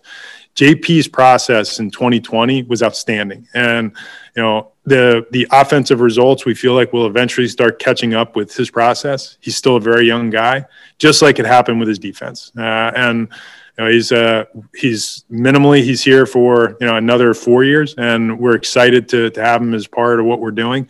And as importantly, he really fits in our clubhouse. JP's got an easy way about him, a calm that he brings to his teammates, uh, and he plays the game you know, under control with, with, with athleticism and adjustability. And I, I'm, I'm, I'm very impressed with the way his season went for him last year because he developed mature programs that have the chance to give him, you know, a stable foundation to build on as he grows forward. And a question from Daniel Kramer.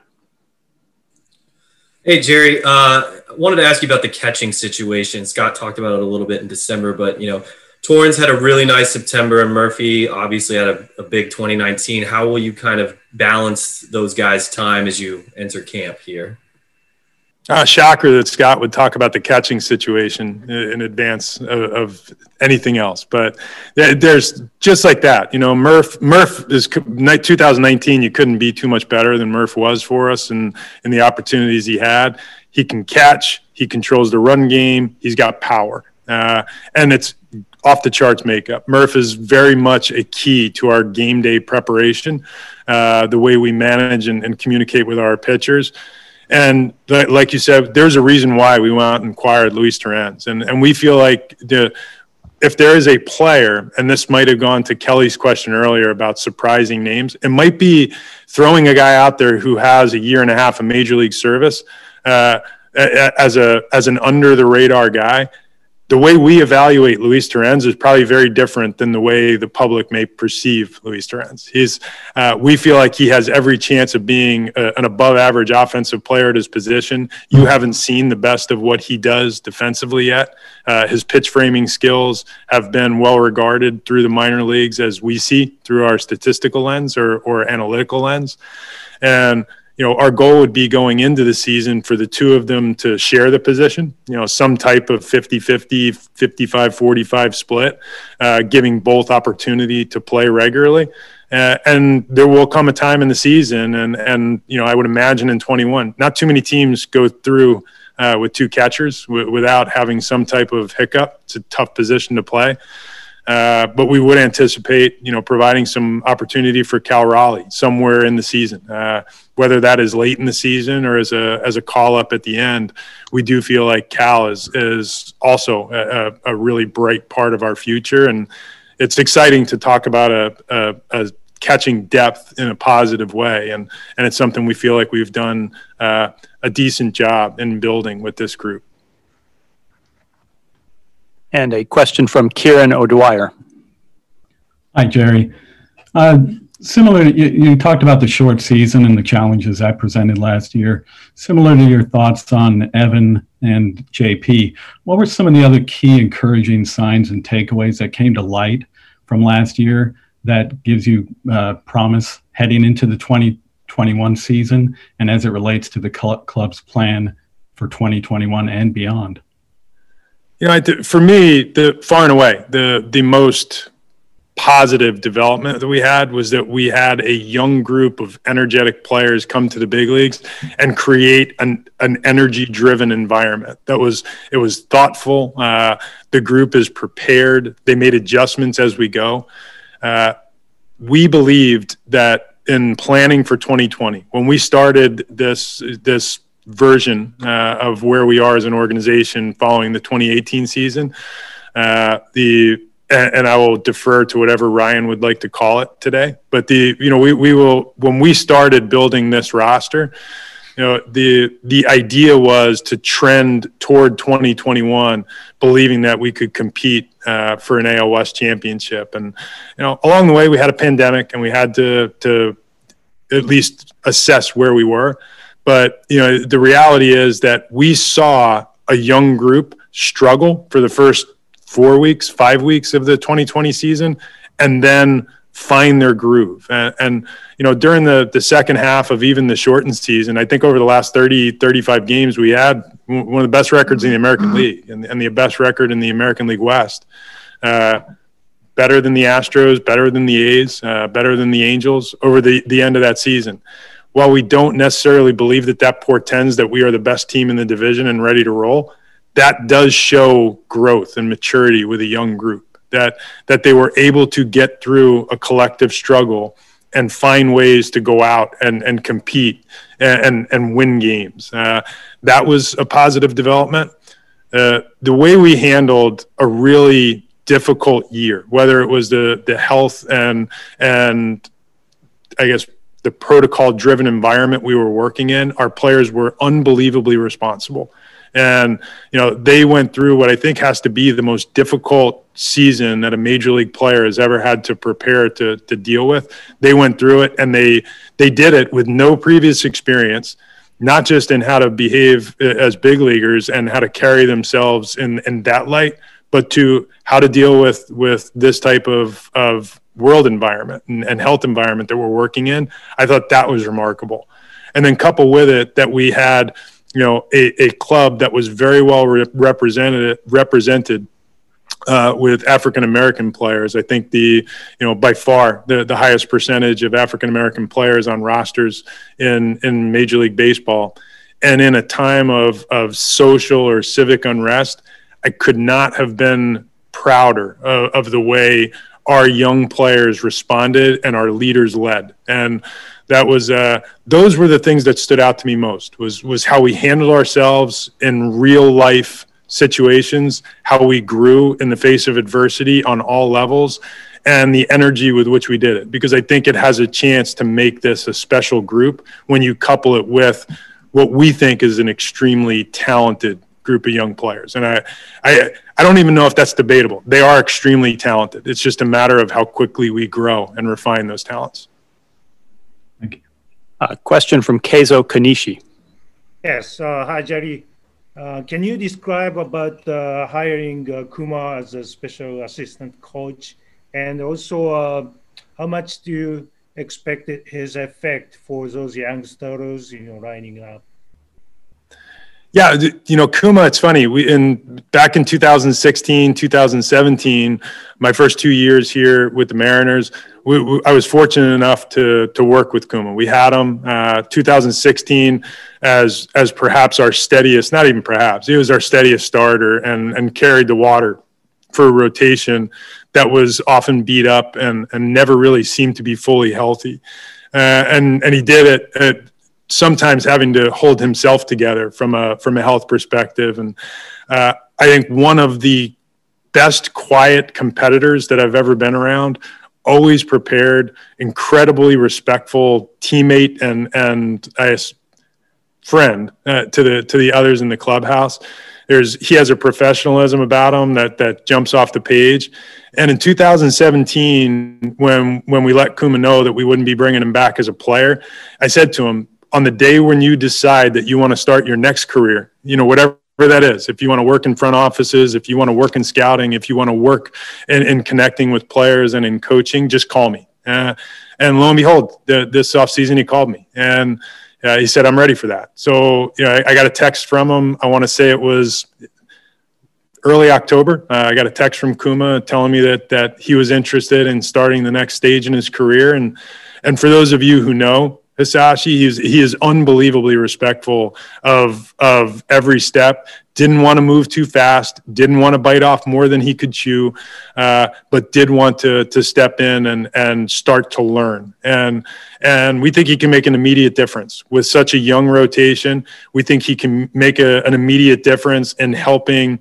Uh, helping us communicate in a different way with Yusei uh, and and helping him grow. I know the two of them have some relationship, uh, and I know that that even as it pertains to developing our young starters, the the George Kirby's and Emerson Hancocks and Logan Gilberts and Brandon Williamsons at the minor league level, they will learn a lot from Hisashi. There is no language barrier when when it's the professionalism that that he carries.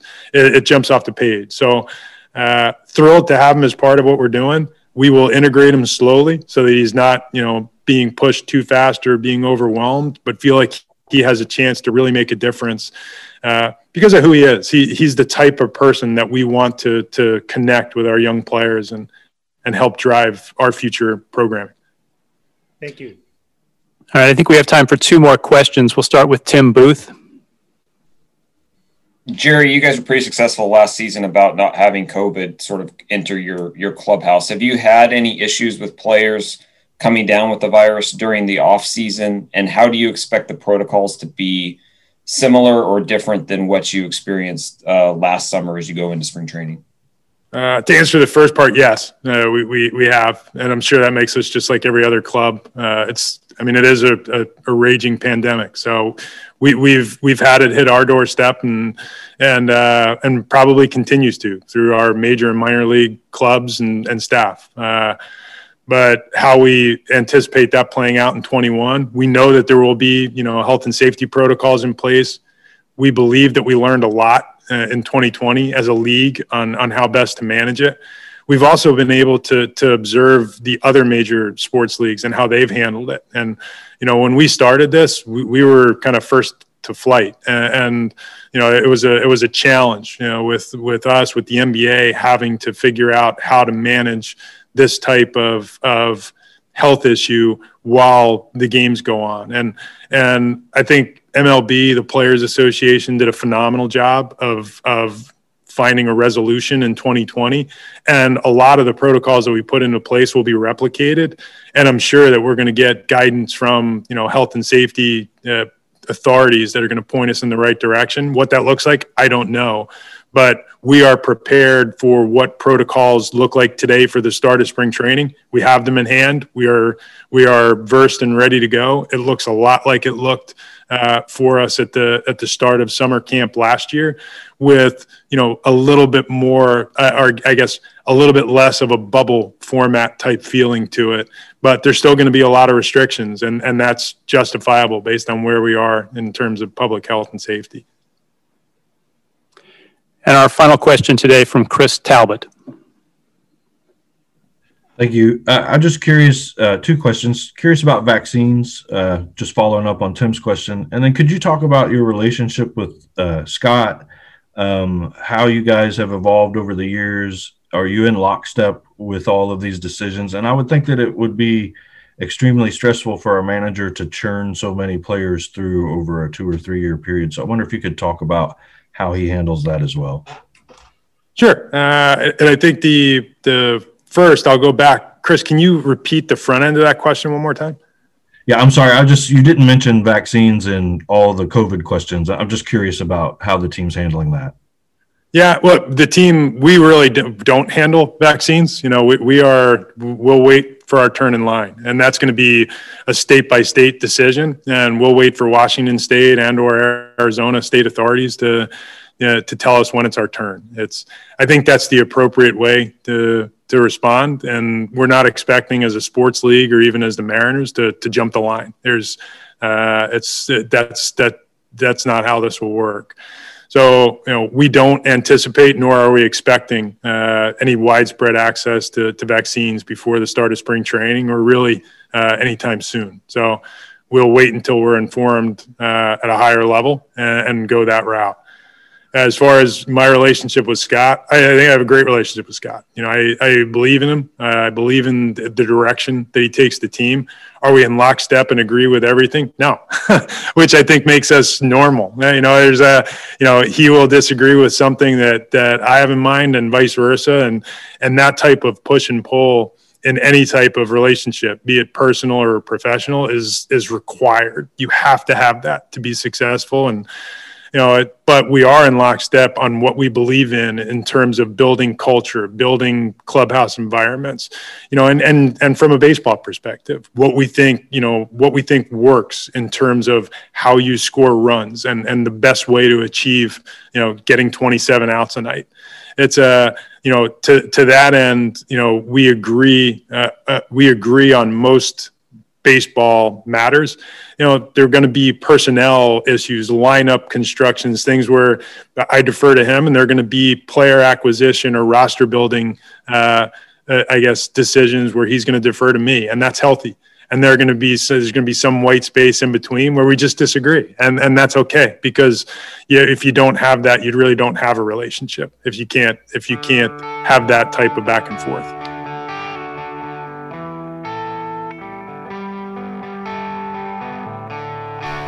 Okay, that will do it for this week's Extra Innings podcast. Big thanks to Larry Stone for coming on uh, after writing all day and, and doing that. I thought it was a pretty good conversation between Larry and I. You know, um, I don't know if I sense frustration in my voice with the team, but more just kind of the, the thinking and also, you know, for me having to deal with fans and, you know, in a way I'd like for fans to be happy and, and so I don't have to deal with it um, or with their anger uh, because I think it's misplaced, but it's, you know, I'm the outlet that they can go to. So, uh, but it was it's fun talking about it, and it'll be interesting to see how these next few weeks play out. As far as the next podcast, I will probably post something later this week or first thing next week with some audio of Marco Gonzalez, Kyle Seager, JP Crawford, main people who are going to talk on Thursday. I don't know if I'll bring in. Um, Larry, I may bring in Tim Booth or somebody to talk about so I get a different voice in there. So uh, until then, we'll talk to you soon. This has been the Extra Innings Podcast presented by the Seattle Times with your host, Ryan Divish. Thanks to the Midnight Salvage Company for providing the beds and bumper music for the podcast. Be sure to subscribe to the podcast on iTunes, SoundCloud, or Stitcher. You can reach Ryan via email, rdivish at seattletimes.com. Follow Ryan on Twitter at Ryan Divish or on Facebook, facebook.com slash Ryan. Thanks for listening.